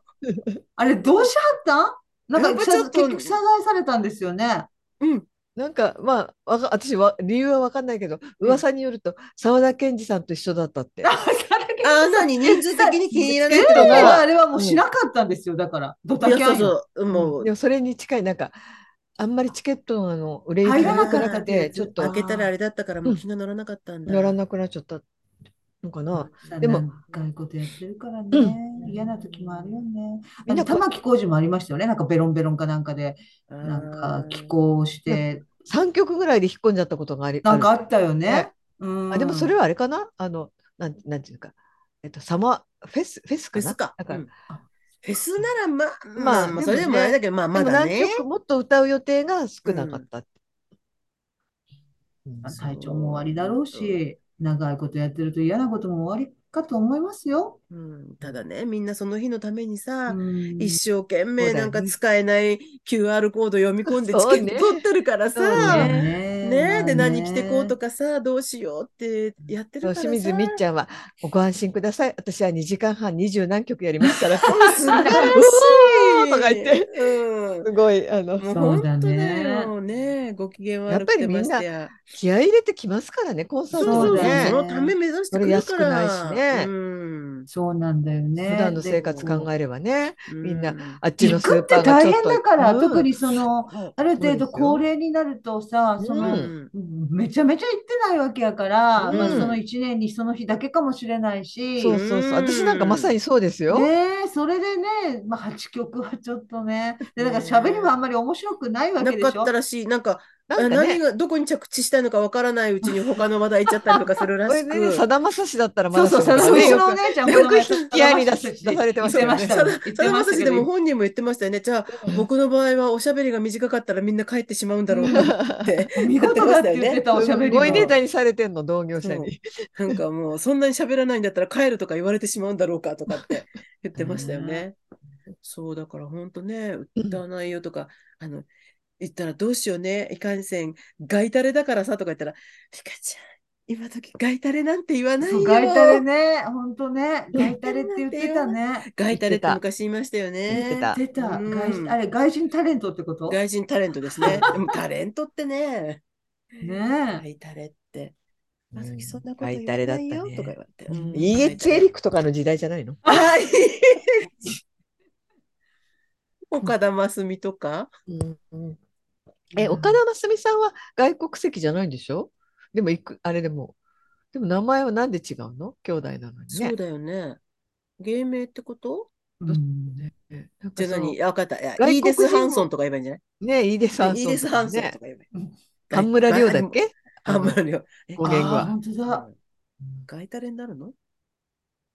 ガイタレは違うよ。ガイタレから日本にやってくる。そうなの、そうなの。そうだねーとかでこっちに来る人たちをガイタレってあ、まあ、いわゆるほら、昔マイケル・ジャクソンとかそういうことでしょ？そうそう、日本に住む外国人のタレントさんは言ってなかった。イタレ日とは言ってなかった。住んでるタレントさんね。ああいう人たちは何て言ってたんですか？あの、え、ガイタレって言ってなかったんだガイタレは違うでしょ。違でもでもうど確かにさ。そうそう、有働とかが呼ぶんだけど、外国人タレントではあることはそうですよね。そうそうイージス・そうだよね。あの、チャック・ウィルソンとかがなんて言われてたんチャック・ウィルソンああいう人たちのことまあガイタレじゃなかったんだ。外国人タレントではあるけど、ガイタレでも、じゃない外タレってなっちゃうと、海外からツアーにやってくるそう、有働が呼ぶま人たちだ。ままとめてそういう人たちをなんか呼んでましたよね、そういう。あったかも。一時そういうブーム名称がありましたよね。うん、いっぱいいたよケント・デリカッね。トとか、そうそう、ケント、うんケント二ケント・ギルバートね。とか行った時。うん。今そういう人たちを、ギルバートの方はなんか無形化してる人ですよね。うんあ、そうそうそうそうそなんでなんだろうね。だってう。ね、ねなんでそっち行っちゃったんだろうね。西洋からやってきてね。うん、なんであんな、どうした？日本かぶれも同せ同行してる。そうそうそう 私、東急ハンズで一度あの人見たことあるな。あ、あギルバートさん。ギルバート。うん。なんかこう、シュッとしたき、知ってあれ知ってあれだったんですよねイケメンですよ。ねイケメンでしたよ。イケメンをして。うん。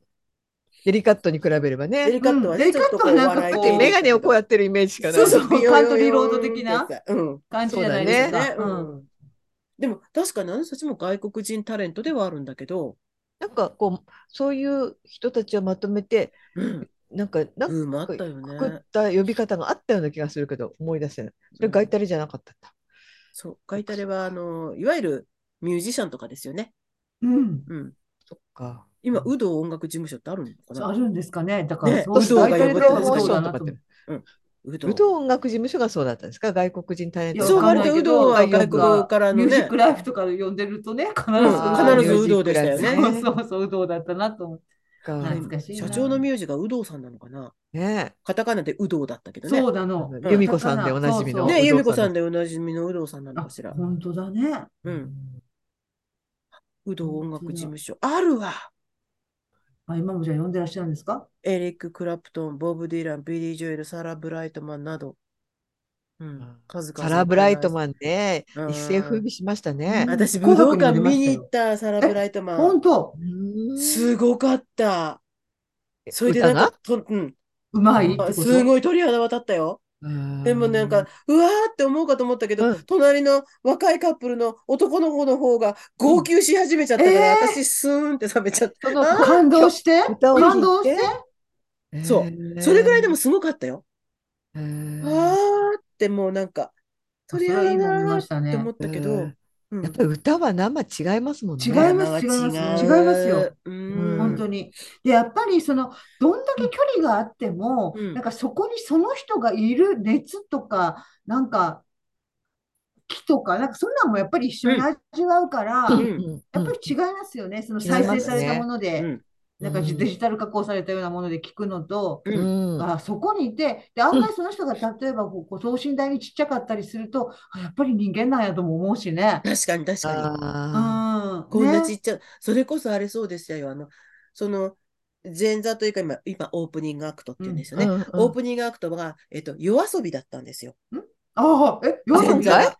うん、今豪回。華うんええちなみに、コールドプレイって前回の前座がラッドウィンプスだったんですって。豪華うんうんで、その、夜遊びの、あの、彼女は、とても小さかったです。ああ、うんよかったですか？すごいよかった。夜遊び。って生歌なんですか？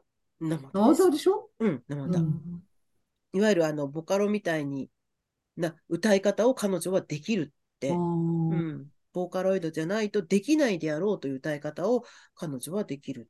何何曲ぐらいやってるんですか？4、5曲歌いましたよ。いいですね、豪うん華。そう。で、その後にちょっとステージを、何のためにだからあの前前座というかの人たちがいるのかちょっとわかんないけど、4、5曲歌ってわーってなって、付きなんだ。うん。で、その後、セットをチェンジするのに、ちょっと結構時間かかるんで、そこでスーッとみんななんか食べ物とか買いに行っちゃったりとかご飯食べたりとかしてるんですけまあ、ど、おトイレも行けるし。うん、そうそう、トイレも行けるしね。うん。清水美智子さんは休憩ないんですか？皆さんがご高そう齢だったらそうだおトイレ20行きたいじゃないですか。あれですよ、あの、スライドショーじゃなんていうんですか、あのスクリーンに、お笑いの単独ライブってそういうのあるじゃないですか。あそこがちょっとみんな動いてもいいみたいな。あ、うん。でももったいないです。それがめっちゃくちゃ面それはそれでも、白かったので。それもネタですもんね。うね。んすっごい面白かった。じゃあ、ぶっ通し？それ、うぶっん、通しですか？ぶっ通し休憩時間はないです。でもその、その、えっと、スライドして、なんていうんですか、あれ、な、マク、マクマのビデオは。な、正式名称はわかんないんですけど、あれ結構長いんです。うん、だからその清水さんはちょっと休憩できるってでもいうことご本人出てまますけどね、もちろんね。うん。そこで登場して、いろんな真似をしたりして、うん。あと、あのものすごい、あの、今回の隠し玉が出てきたりとかしでて、もう大爆笑うんえー。お綺麗ですか？テレビのまんま。あああ、いい感でじもやっぱり。あの、まあ、年、あの人はもう明らかにいじってないので、うんうんうんそのまま、あの、私と同世代の年を重ね、うんうんうんでも、スタイルはやっぱりいいですね。うんうんうん気をつけてると思う。姿勢も良くて。うん。やっぱピアノうまい。ううんんピアノ本当にうまいですね。うん、弟がやっぱ出ました。えー、弟いつも最近出るんですよ。一え緒にー、二人じゃない一緒に出てくるんだ。うん、二人じゃないとできないうんデータというかを。弟さんもね、いろんな楽器弾くらしいんですけど、うん。今回はピアノを弟が弾いて、清水美智子さんが歌うっていうのは、もうピアノもうまいし、何なんですか、やっぱり血ですかね。うん、あるんじゃないですか。いろんな楽器ができる音そうです。うんあとね、会場がね、なんか妙に盛り上がって、あの、叫んでる女の人がいて、最初は、最初は清水美智子さんが、うん。ありがとうとか言ってたんだけど、あんまりうるさいので、うん。静かにしろって言い出して、酔っ払ってんのかとか言って、ノンアルコールでお願いしますとか言って、でもその後は静かになりましたけど、追い出されたわけ。2階、私は1階だったんですけど、2階の方に。そうなんだよね。でもとても弾けたよそれがあるからリスクあるよね、うん。演じてる人って。でもねう、ん。ちゃんとやっぱりベテランだから、それをこう、みんな他の人たちが、あ、なんか変な人がいるっていうふうに思わせない、うん。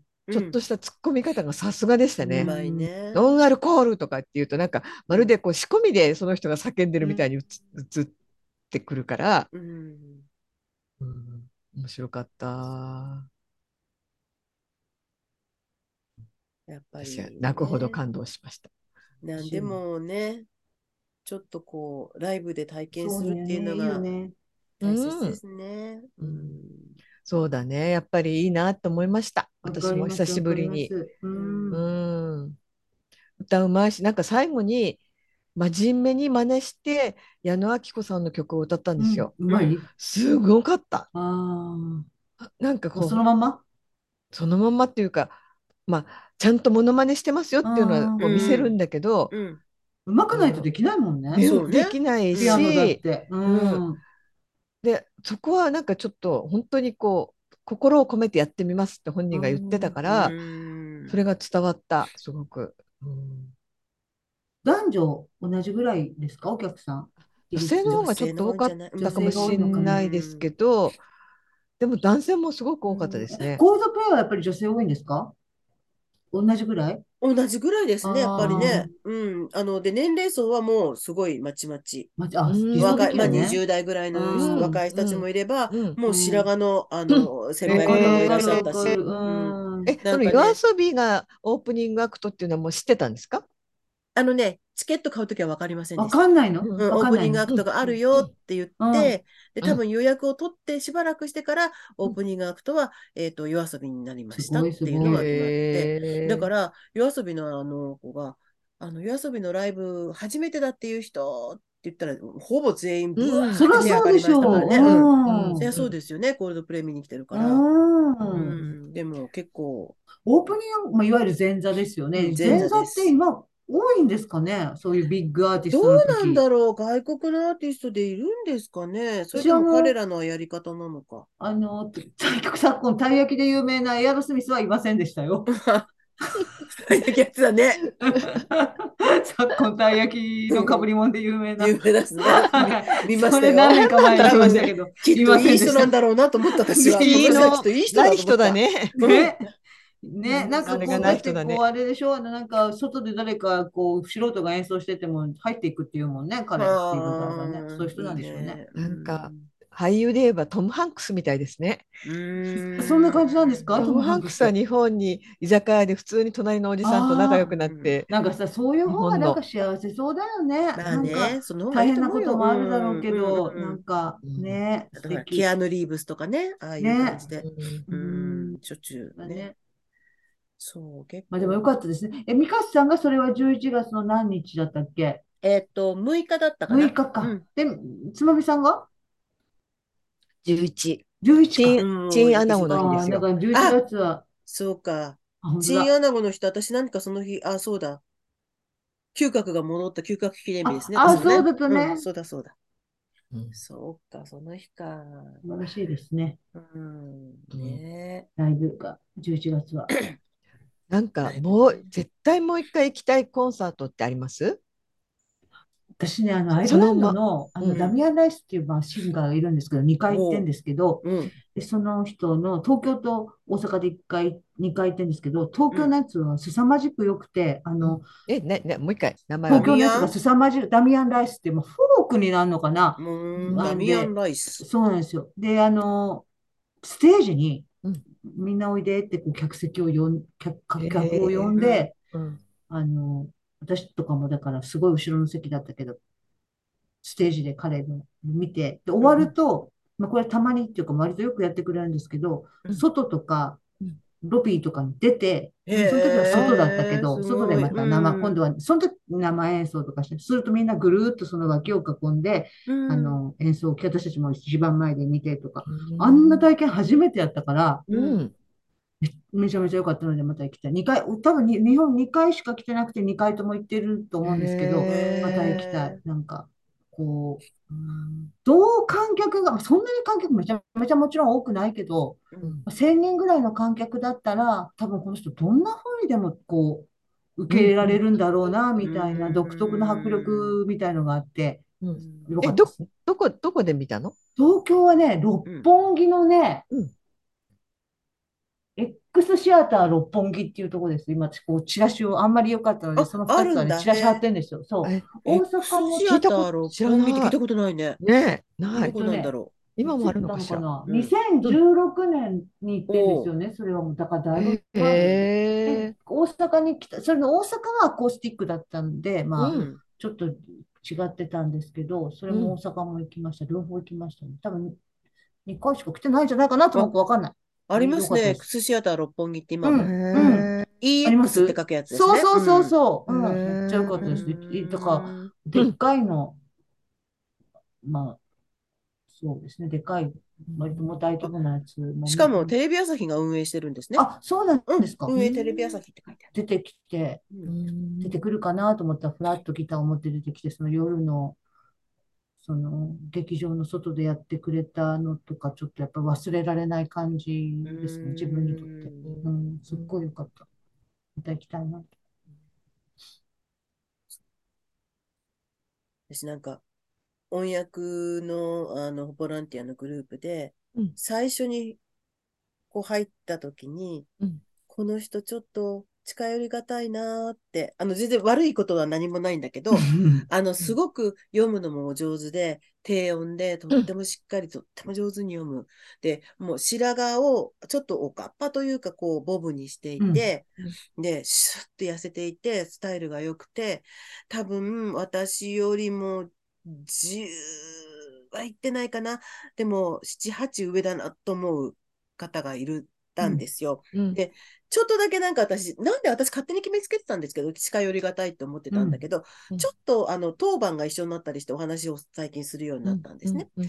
で、この間ちょっとボ,、あのーボランティアのあれで集まる機会があった時に、なんかその人がね、ミカスさんミカスさんって私に声かけてきて、うんどうしました？って言ったら、私ね、今日ライブなのって言って、え、何のライブなんですか？って言ったら、アルフィーって言って、うんうんああ、私高、高校の時アルフィー好きでしたよって言って、うんなんなら私実は唯一入ったファンクラブがアルフィーでしたよって言って、うんあ、そうなの？とか言って、で、え、じゃあそんな昔からファンだったんですか？って言ったら、もう、ほんとここ3、4年だって言うんですよ。うん。たまたま NHK のラジオかなんかを聞いていたら、あアルフィーの番組があって、そのな3人のおしゃゃべりの子のやりとりがとても面白くって、この人たちは何だろうと思って、あの音楽も聴き始めたら、とっへても良えかったのって言って、あいいで、それね。からいいそう、ね。あの、ライブ行くようになってねって、うん。今日だから、えーじゃあ何、あの、夕方からですか？って、そう、5時に会場でな、6時スタートなのとか言って、あ、そう、じゃあその頃私、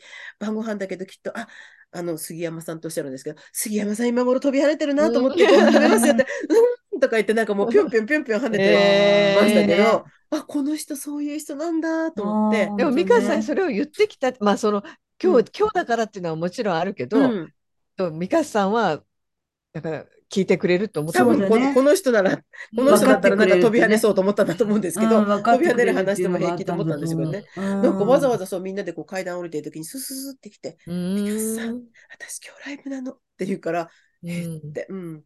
ねえ、そういうのいいよ。ライブってだからさ、山崎正義さんもさ、うん。そういう人もいたかもしれないってことそうよよね。ね。うんだからですよて。山崎正義さんファン層広いもんね。広いからね。そう、うん。若い方もさ、ずっと好きだったけど、忙しくて行けなくて、ちょっとまあ、うん。例えばもう一段落して、やっぱりやっと行けるようになったとうん。か、なんかうん YouTube で見てたらやっぱりいいと思って、今まであんまり意識してなかったけど行きたいと思ったとかね、そう。いう人もいたのよ。ワンモアチャンス、ワンモア、あれワンモアチャンス、ワンモワンチャンスワンモアア、なんだっけ？キスじゃないな。なんかあれでも聞きたいよ、生で。あそう、ねもう、もうあれ生で歌われたらもう、もう、ね、うん泣いちゃいますもんねみん。なこうな、そう、だから泣きたい。だからどっかの瞬間で泣きたいぐらいになりたいと思っていって、ぼやき聞くのはちょっと辛いよねだ。からうんでほらぼやけあってもいいけど、聞かせることはちゃんとやそうねやってそうそうそう、ほしいよねやった上。でぼやいてほしいよね。うん、そうそうそうそで、ほら、水戸でしょ？あれ確う。か。うんうんだからうんほら、やっぱりさ、東京に行ったりとか大阪に行ったり、ほら、パワーがあったり、いろんな人は、時間がある人はそういうとこ追っかけていけるけど、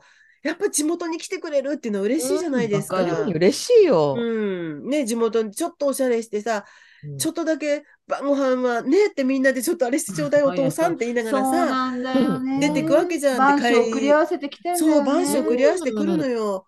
帰りお父さん車で迎えに来てねなんて言いながらさ、やるわけだよね、やっぱね。うん栃木とかさ、茨城とかだったら。別にそのスターが自分を見てくれるわけじゃないけれども、うんなんかやっぱちょっとおしゃれもしていくし、するよ。ねえその前のね、うんその本当に、美香さん、私今日山崎正義これから行くんですって、本当それもあったかもしれないよね。そうそうそう、あったかもしれない。水戸中でね。そう。水戸中でそまあ、おばさまと私は想像してるけどさ、おばさま方がさ、女う。いやいや、性がさ、まあまあまあ、ある程度男性でも年齢は高いですよ、うんそら。うんうん。で、やっと、ね、水戸に来てくれるから、チケットなんか一生懸命手に入れて、それでワクワクしていったらさ、失望させちゃ花からね。今日は歌う気持ちじゃないからって言っちゃったんでしょ、あの人。いかんよね、いかんよ。おっしゃったんだろうね。うんなんかこう、心がこう、ちょっとささくれちゃったのかね。そうそうそう。まあ、そう、まあ、じゃあ、まあ、まあ、みんなね、まあ、これで、あの、非常に反省されたでしょうか？らねねって、なんか一生だからご懸命言う。50 52歳だからさ、辛いとかってなんか言ったらしいけどさ、コールドプレイだって47とか6とかでさ、みんな辛いよそう2日も続けてあんなこと私できないよ。ねえ、すごいうん体力だよね、ライブすごいよね。でさ、喉をさ、あれさ、本当ライブだからさ、喉を、特にボーカルの人なんかさ、もう、風邪でもひこうものなら大変やん。大変だよどんね。なね、状態でこうキープしてね、本当に。だから、大事にするって言ったって、ライブごとには大事にしない時間、3時間作るわけですからね。そうそうそうそもう酷使する時間がそれだけあるんだもん作っちゃうね。ねそっか。山崎正義さんも早く心を入れ替えてねう。ずいぶん反省されたでしょうもうね、真人間ね。になっていただきたい。そうですよ。こんなところで言われてると今はさ、YouTube とかがあるからさ、やっぱり、その時そんな思ってなかったけど、やっぱりまた聞きたいっていう新しい人もね、そうですよね。ね。うんなんかね、たこれが玉置浩二じゃなくて山崎正義だからみんなのなんていうの驚きというか、そう、ちょっとがっかり感ががっかり感もね。玉置浩二でも最近すごい真面目に、私一回行きましたけど、すごい真面目に歌ってあって、もうんうトーク一切なしで、もうずっと歌いっぱなしでした。うん。ねじゃ心入れ替えた入れ替えたんですよ。真人間だった奥さんも変わっ本当にだしね。そうそうそう。玉木さんの場合ね奥。さん、うん青青田青さん田さんまだですよ。うん青田さん。うん。うんねなんかあの人と薬師丸ひろ子が結婚してたってことがピンときませんね、もはや。そう、もはやどっかの記憶の彼方にこう、ね。ねそう言われてみればって思うようね。ん。当ですね。うん石原まり子とも付き合ってたけどね。じゃあ、有名でしたね。うん席に、席入れに行ったけど、なんとかってたね。ねなんかうん。いろいろあって、またなんか再燃して、で、なんかまた破局しましたよねちょっとね。ましたね。石原まり子さんもね、綺麗な女優さんだったけど、ちょっとね、ユニークな感じになっちゃいましたもんね。人眉ブームで。でしたね、あの頃ね。ねえ、こう、でもすごい綺麗だなと。と思ったけど、うんなんか長いストレートの髪に。でさねあれさ、うまくやるなと思ったのがさ、玉木さんとの不倫が報じられた時にさ、みんながわーって集まってきてさ、なんかあったねあったあった。それですすごくそれが印象的。そう、ものすごく印象に残ってるの、いまだに。わーって、みんながあれしたのにさ、あの人さ、一回くって後ろ向いてね。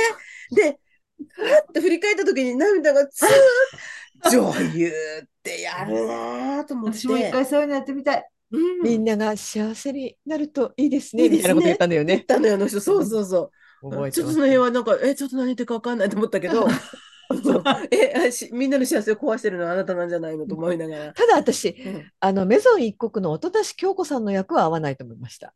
あれは石原まり子じゃないなああ、石原まり子だったんだ。すと石黒賢あ石黒賢石黒石黒賢だったの、多分。あのなんなんとか君が。あーそんな時代だったんだな、きっとね。そういう時代でしたよ。うん。だからトレン、まだトレンディードラマの時代ですよね。違います？そそのそうですね、うん。そのちょっと前ぐらいじゃないですか、むしろ。ちょっと前か、前？うん。前なのそうなんだ。ダブル朝のよりも前？どれぐらいなんだろう。あダブル朝の頃ですかね。うんね。だからまだ、あの頃ダブル朝のね。ダブル朝のありましたね。ねまたあれやるんでしょ？危ないでか。あ、そう、でもさ、あれさ大丈夫なの、かな？うん、あの、でもさ二人で？うん。柴田恭平とうん誰だっけ？あ、舘ひろし舘ひろしうんでもさ、シュッとしてるよね。私なんか最近の二人ともでもだから70超えてるんだよね。そう、やります71とかなんっていう写真の二人のシュッとしぶりにさ、ハリソン・フォードでうよね8分でもしたのかね。ハリソン・フォードが頑張ってんだからぐらいに思ったのかな。うんすごいよねすごい。もうなんかき体作ってきたなと思った。うん。でもそのその年代でそういう第一線張られちゃうと若い人たちこう詰まっちゃいますね。こうなかなか上が。ね。お笑いでもよく言うじゃないですか。うん上上が詰まっちゃってね。いつまでも第一線だから下が、うあのねなかなか活躍できる場が少ない。ね。ビッグスリーじゃないけど。今本当お笑いなんて私たち30代なんて本当超若手って感じだもんね。ね昔なら当たり前だけど、うん。もう、確かに。高齢になってきたよね。あ今日あれですよね。名探偵津田第2弾。え、なんてつだ、う？ん、見ました。ありがとうございます。教えていただいて。最近、後半美香戦ですから名探偵津田ですよって教えてもらうという。ありがとう。でもなんかびっくりした、あれ。あれあの最初の第1回の私も見たあれうん。が好評だからそういうシリーズ。そうそうでそう。のあれはほら、もう1回で終わったけど、うん。今回は前半、前編と後編に分かれて、で、あとほら、南川さんがうん。ちょっと絡んできたでしょ、うん南南川さんも川さんもよく出るようになりましたそう。ね。ね。探偵みたいにしてあ連れてのもじゃもじゃ頭だった人でしょ？あのおそう。笑い二人南組川さんってもじゃもじゃだったの？もじゃもじゃのカーリーヘアみたいな人だったそうよ。なんだ。あのあウーマンラッシュアワーじゃないな。なんとか、なんとかラッシュアワー？え？ウーマンラッシュアワー。ウーマンラッシュアワーでいいんだっけ？ウマラシャワーはあの人だよ。政治のことよく言そうそう。あともじゃ違う。う。じゃあもじゃもじゃと。あもじゃもじゃよ。でも相方もね、うん、でも違う人だけど。なんかその南川さんもそういうカタカナのグループ名だ。へえ。すっかり変わってしまった。松竹でしたの人ね。そうそうそうそう。ね。ツイッター見てたらもうこれもう5時間、年末5時間企画とかでやってほしいっていうツイートしてる人もいるぐらい。なんならもうほら、笑ってはいけないにとって変わるね。なんかもう年末の風いや物すごいな詩やってもらい公たい。約見つけたら本気で津田嫌がってまさんすけどね、当たり役。当たり役。ねね。ちゃんと嫌がるところがいいんだよね。嫌がるくせになんか、あ あの人だとか言ってなんか、あれも私とかだから娘と見てたんですけど、もうこれにユーキャン出てきたらもう最高、ユーキャンってユースケですね、あの西澤です。うん。もう出てきたら最高ですね、お正月、年末本当に笑ってはいけないみたいな時間でやってほしい。やってほしい。うんまあ、もうそんなだらだら長くなくてもいいけど、2, 2時間とかでもいいから、ね。やってもらいたいな。じゃあそのあれをちゃんとあの声を届けないと。そうだねね。、ちょっと、あの、よかったです。水曜日のダウンタウンは TBS ですか？フジテレビですか？TBS でしたっけ？私ちゃんと放送、本放送見たことないんだ。一回も。私もいつも最近なんかもう番組表も出ちゃうし、うんテレビでね、あんまりな、なん、てないな。うん。TBS じゃない？多分 TBS か？な？うん。あ、ちなみに南川さんはピーマンズスタンダードさすが、つまみさん。です。じゃあ相方さんがいらっしゃるんですね。いたんいたんですね。あ、もう今は解散したの？したと思いますよ、多分。うん、元メバンバーだってなってるから、そうなんだだと思います。うん。うんよく出てますね、最近。ね、最近よく出てますよね。うんうん。そうそうそう。そっか。ね名探偵津田。今日ですか？今日です、今日です。今日後半です。私はもう、あのちなみに配信は金曜日になるかもしれませんが、現在水曜日です。そうなんです、今日そうなん水曜日でですす。あ、でもなんか私な、金曜日また忘れそうもう今日？いいんじゃない？今日でもいいかな私、金曜日忘れちゃうかうん、もしれない。そうそうね。ももういいやってるから取って出しの方がね、やっぱり、うんいそうそうそういいつ聞いてもいいんだからねうん。そうね。方はね、聞いてもういいですね。くださってもうるかどうか取って出しわかんなけど。ないんてもう本当の放送みたいで。不定期配信で。そうそうそう、不定期配信で、あの、もうボヘミアンな感じであちこちね。言い方あるな、いろいろ。そうね、言い方あるね、ボヘミアン。あるねボヘミアンな感じでボヘミアンな感じ。いいね。いいねボヘミアンな感じってボヘミアンポッドキャスト。ね。いいじゃないですか、そのキャッチコピー。そう、なんでももう、あの、落ち着かない人はボヘミアンと言っていただければね。ラフラフラフラ桂木由紀さんって亡くなったよね。亡くなったねなった。がんだったと思うな、確か。うーん。ねえなんか今年本当多いですね。ね関係の方。うん大橋純子さんもね。うんそう、割と橋純子さん亡くなったんだよね。割とほら、まだ早いでしょうっていう人多いよ。70 70歳。前半ぐらいの人多いですね。早いよ。モンタさんね、早いよモンタそうヨシさんも亡くなったし。YMO のお二人も多分同じぐらいですよだからね。今日の水曜日のこの上松さんの記事で紹介してる映画、音楽スタジオ映画、お二人、坂本龍一とその高橋さうんん、すごく元気な状態で出てこられてて。私もあのカリーナさん見がました？引用リツイートされていたので、うんで見たらあそこにあれですね、佐橋さんが出てます。佐橋さんってうんあのギタリギターを弾いてる人いたじゃない。あ、あいました、いましたあ。の人ってあのかの有名なあれですよ。小田さんの、えーラブストーリーは突然のチャカチャーンチャカチャーンだのあれですよ。松たか子の夫ですよ。あ、そうなんですか。もう一回見よう。ギターの人だそうだ。うん松坂子の旦那さんね。うん結構反対されてね佐橋義行。うん。ちょっと年の差婚だったんですよね。あうんそうなんだそうそうそうあのチャカチャーンですよ。ああ、そうか。でも本当にお元気な姿で出てこられてますそうよね。なのね。なんかだからら二人ともね。ねえ、シュッとした。うんうん、で、な。何ですか、あの？矢野顕子さんの変わらなさ？うん、うん。ね。まあ、ある意味、大貫妙子さんも変わってないです変わ。ってなかった。だから私確かにみんなやっぱりいい顔してるな。その大初に一貫妙子って何番最初だと変わんないんでしょうね。ねご案内うんユーミンもちょっと出たじゃないですか。うんユーミンはなんか私最近ほら、あの清水美智子さんでがっつり聞いたから、なんか、あ、あ最近見たって思っちゃったけど、見てないです。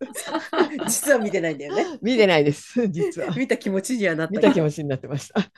でも矢野顕子さんもそうですね。あの最近がっつり聞いたあそっあ、がっつり聞かれましたよね。うんねうんあの、あきこがっつり本当に変わらない。変わらない。なんかこう、たるんでないんですよね、肌がねあれじゃ。ないですか。うん私の、私が前回の力説したの、ピッピッ。うんどっちかというと顔ちっちゃくないけれども、顔がピッとしていつまでもお若いっていうパターンの方ですよね。う。ね。たるまないの。今ね、おかっぱで前髪がすごく短いから、なんか前髪見せて下ろして。矢野顕子さんはちょっと、あ、この人たちって前から前髪短いけど、こういうのだともう個性なんだってすごく思って。うん私のポットでの人間はダメだ。ポットでの前髪。ポットでの前髪じゃダメだ。代名詞じゃないですか、あの二人。なんか、うんなんていうの？確かに。本座眉毛そうん。ねあれいいですよ。本当にたるんでないもん。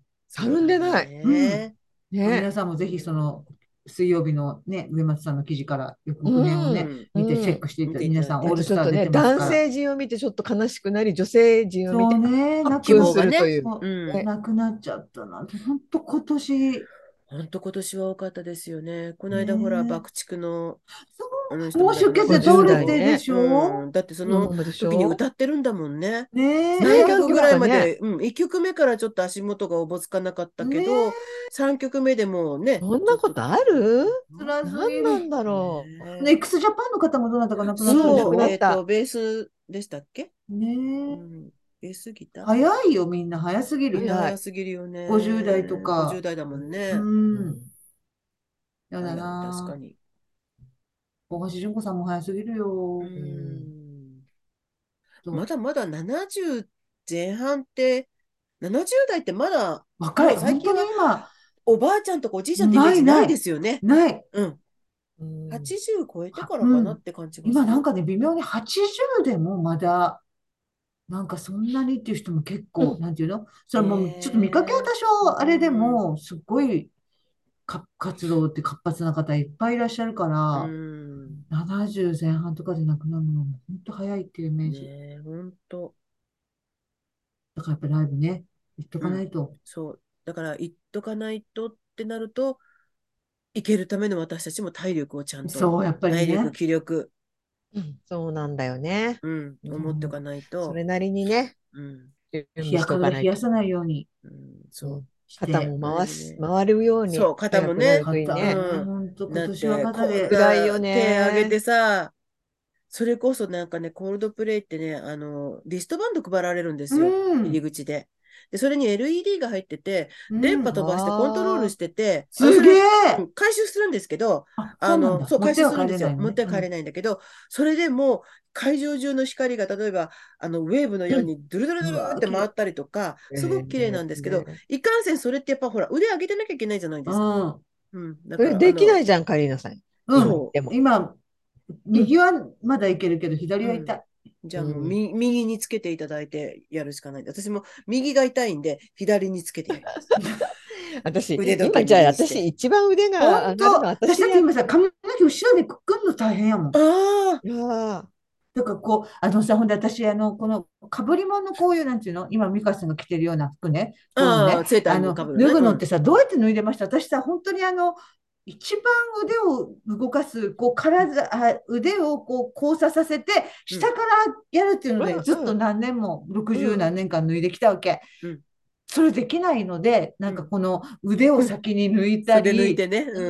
とか、頭を抜いそのたりし交差をするとさ、例えばお化粧してる時ってつかない？服に。あ、ああ、確かに。だから、そういうその時は先に腕から抜いて、る。こうやってうん。そうそうそうそう。そううんうんうん。でも基本がその交差式。大げさな脱ぎ方。うん。でも今それできないから、こういろいろやってさ、うん。そうなの。本当に服の脱ぎ着がね、ね、やっぱり辛いそ辛かった。だからさ、それこそまあ季節は変わってきたけど、ブラトップのタンクトップなんて、う。もう無理無理無理。もう無理だもんね。う上上から着る、下から着るとか思っちゃうもん。一番、一番痛い時に、その、うんその話題になったんですよ。ブラトップのうんお二人お二人が。全然参加してなかったもん、その話。無理だもんね無理やから。こんなんやって脱ぐなんて絶対無理やから、そうんの頭のこうやってとか、うんなんかこう下からこう回したりとそうか。そうそうそうそうそう。本当に着る服が限られてきて、うんうん。もうそれでなくて辛も手持ち少ないのに、あ、でもこれも着れない。今ちょっと大変だからやめとこうってなると、ね本当に同じのを繰り返し、もうき洗っては着て、るカードが。なくなっちゃうってなの。だもんね、本当に。何ヶ月ぐらいかかりました ?1 年ぐらい？1年ぐらいは痛かったですよ。っでも、4ヶ月買ってなってないもんな。4ヶ月だ。3ヶ月か。4本当に。えいもう一生治んないんじゃないかと思うぐらいだった、うん途中はね。。うんでも、ある、急になんかいつの間にか治ってたんですよね。不それ思議。こそほら、ちまたまさんのお告げのように、治りますよ。ねえっていうちまたの治るんですよまさんにご神託言ってもらって、そうそうそう、ちまたまさんちまたまさんにご神託いただくといいですよ。私治ったから。治りますよって言われた、そのすぐに治ったんです。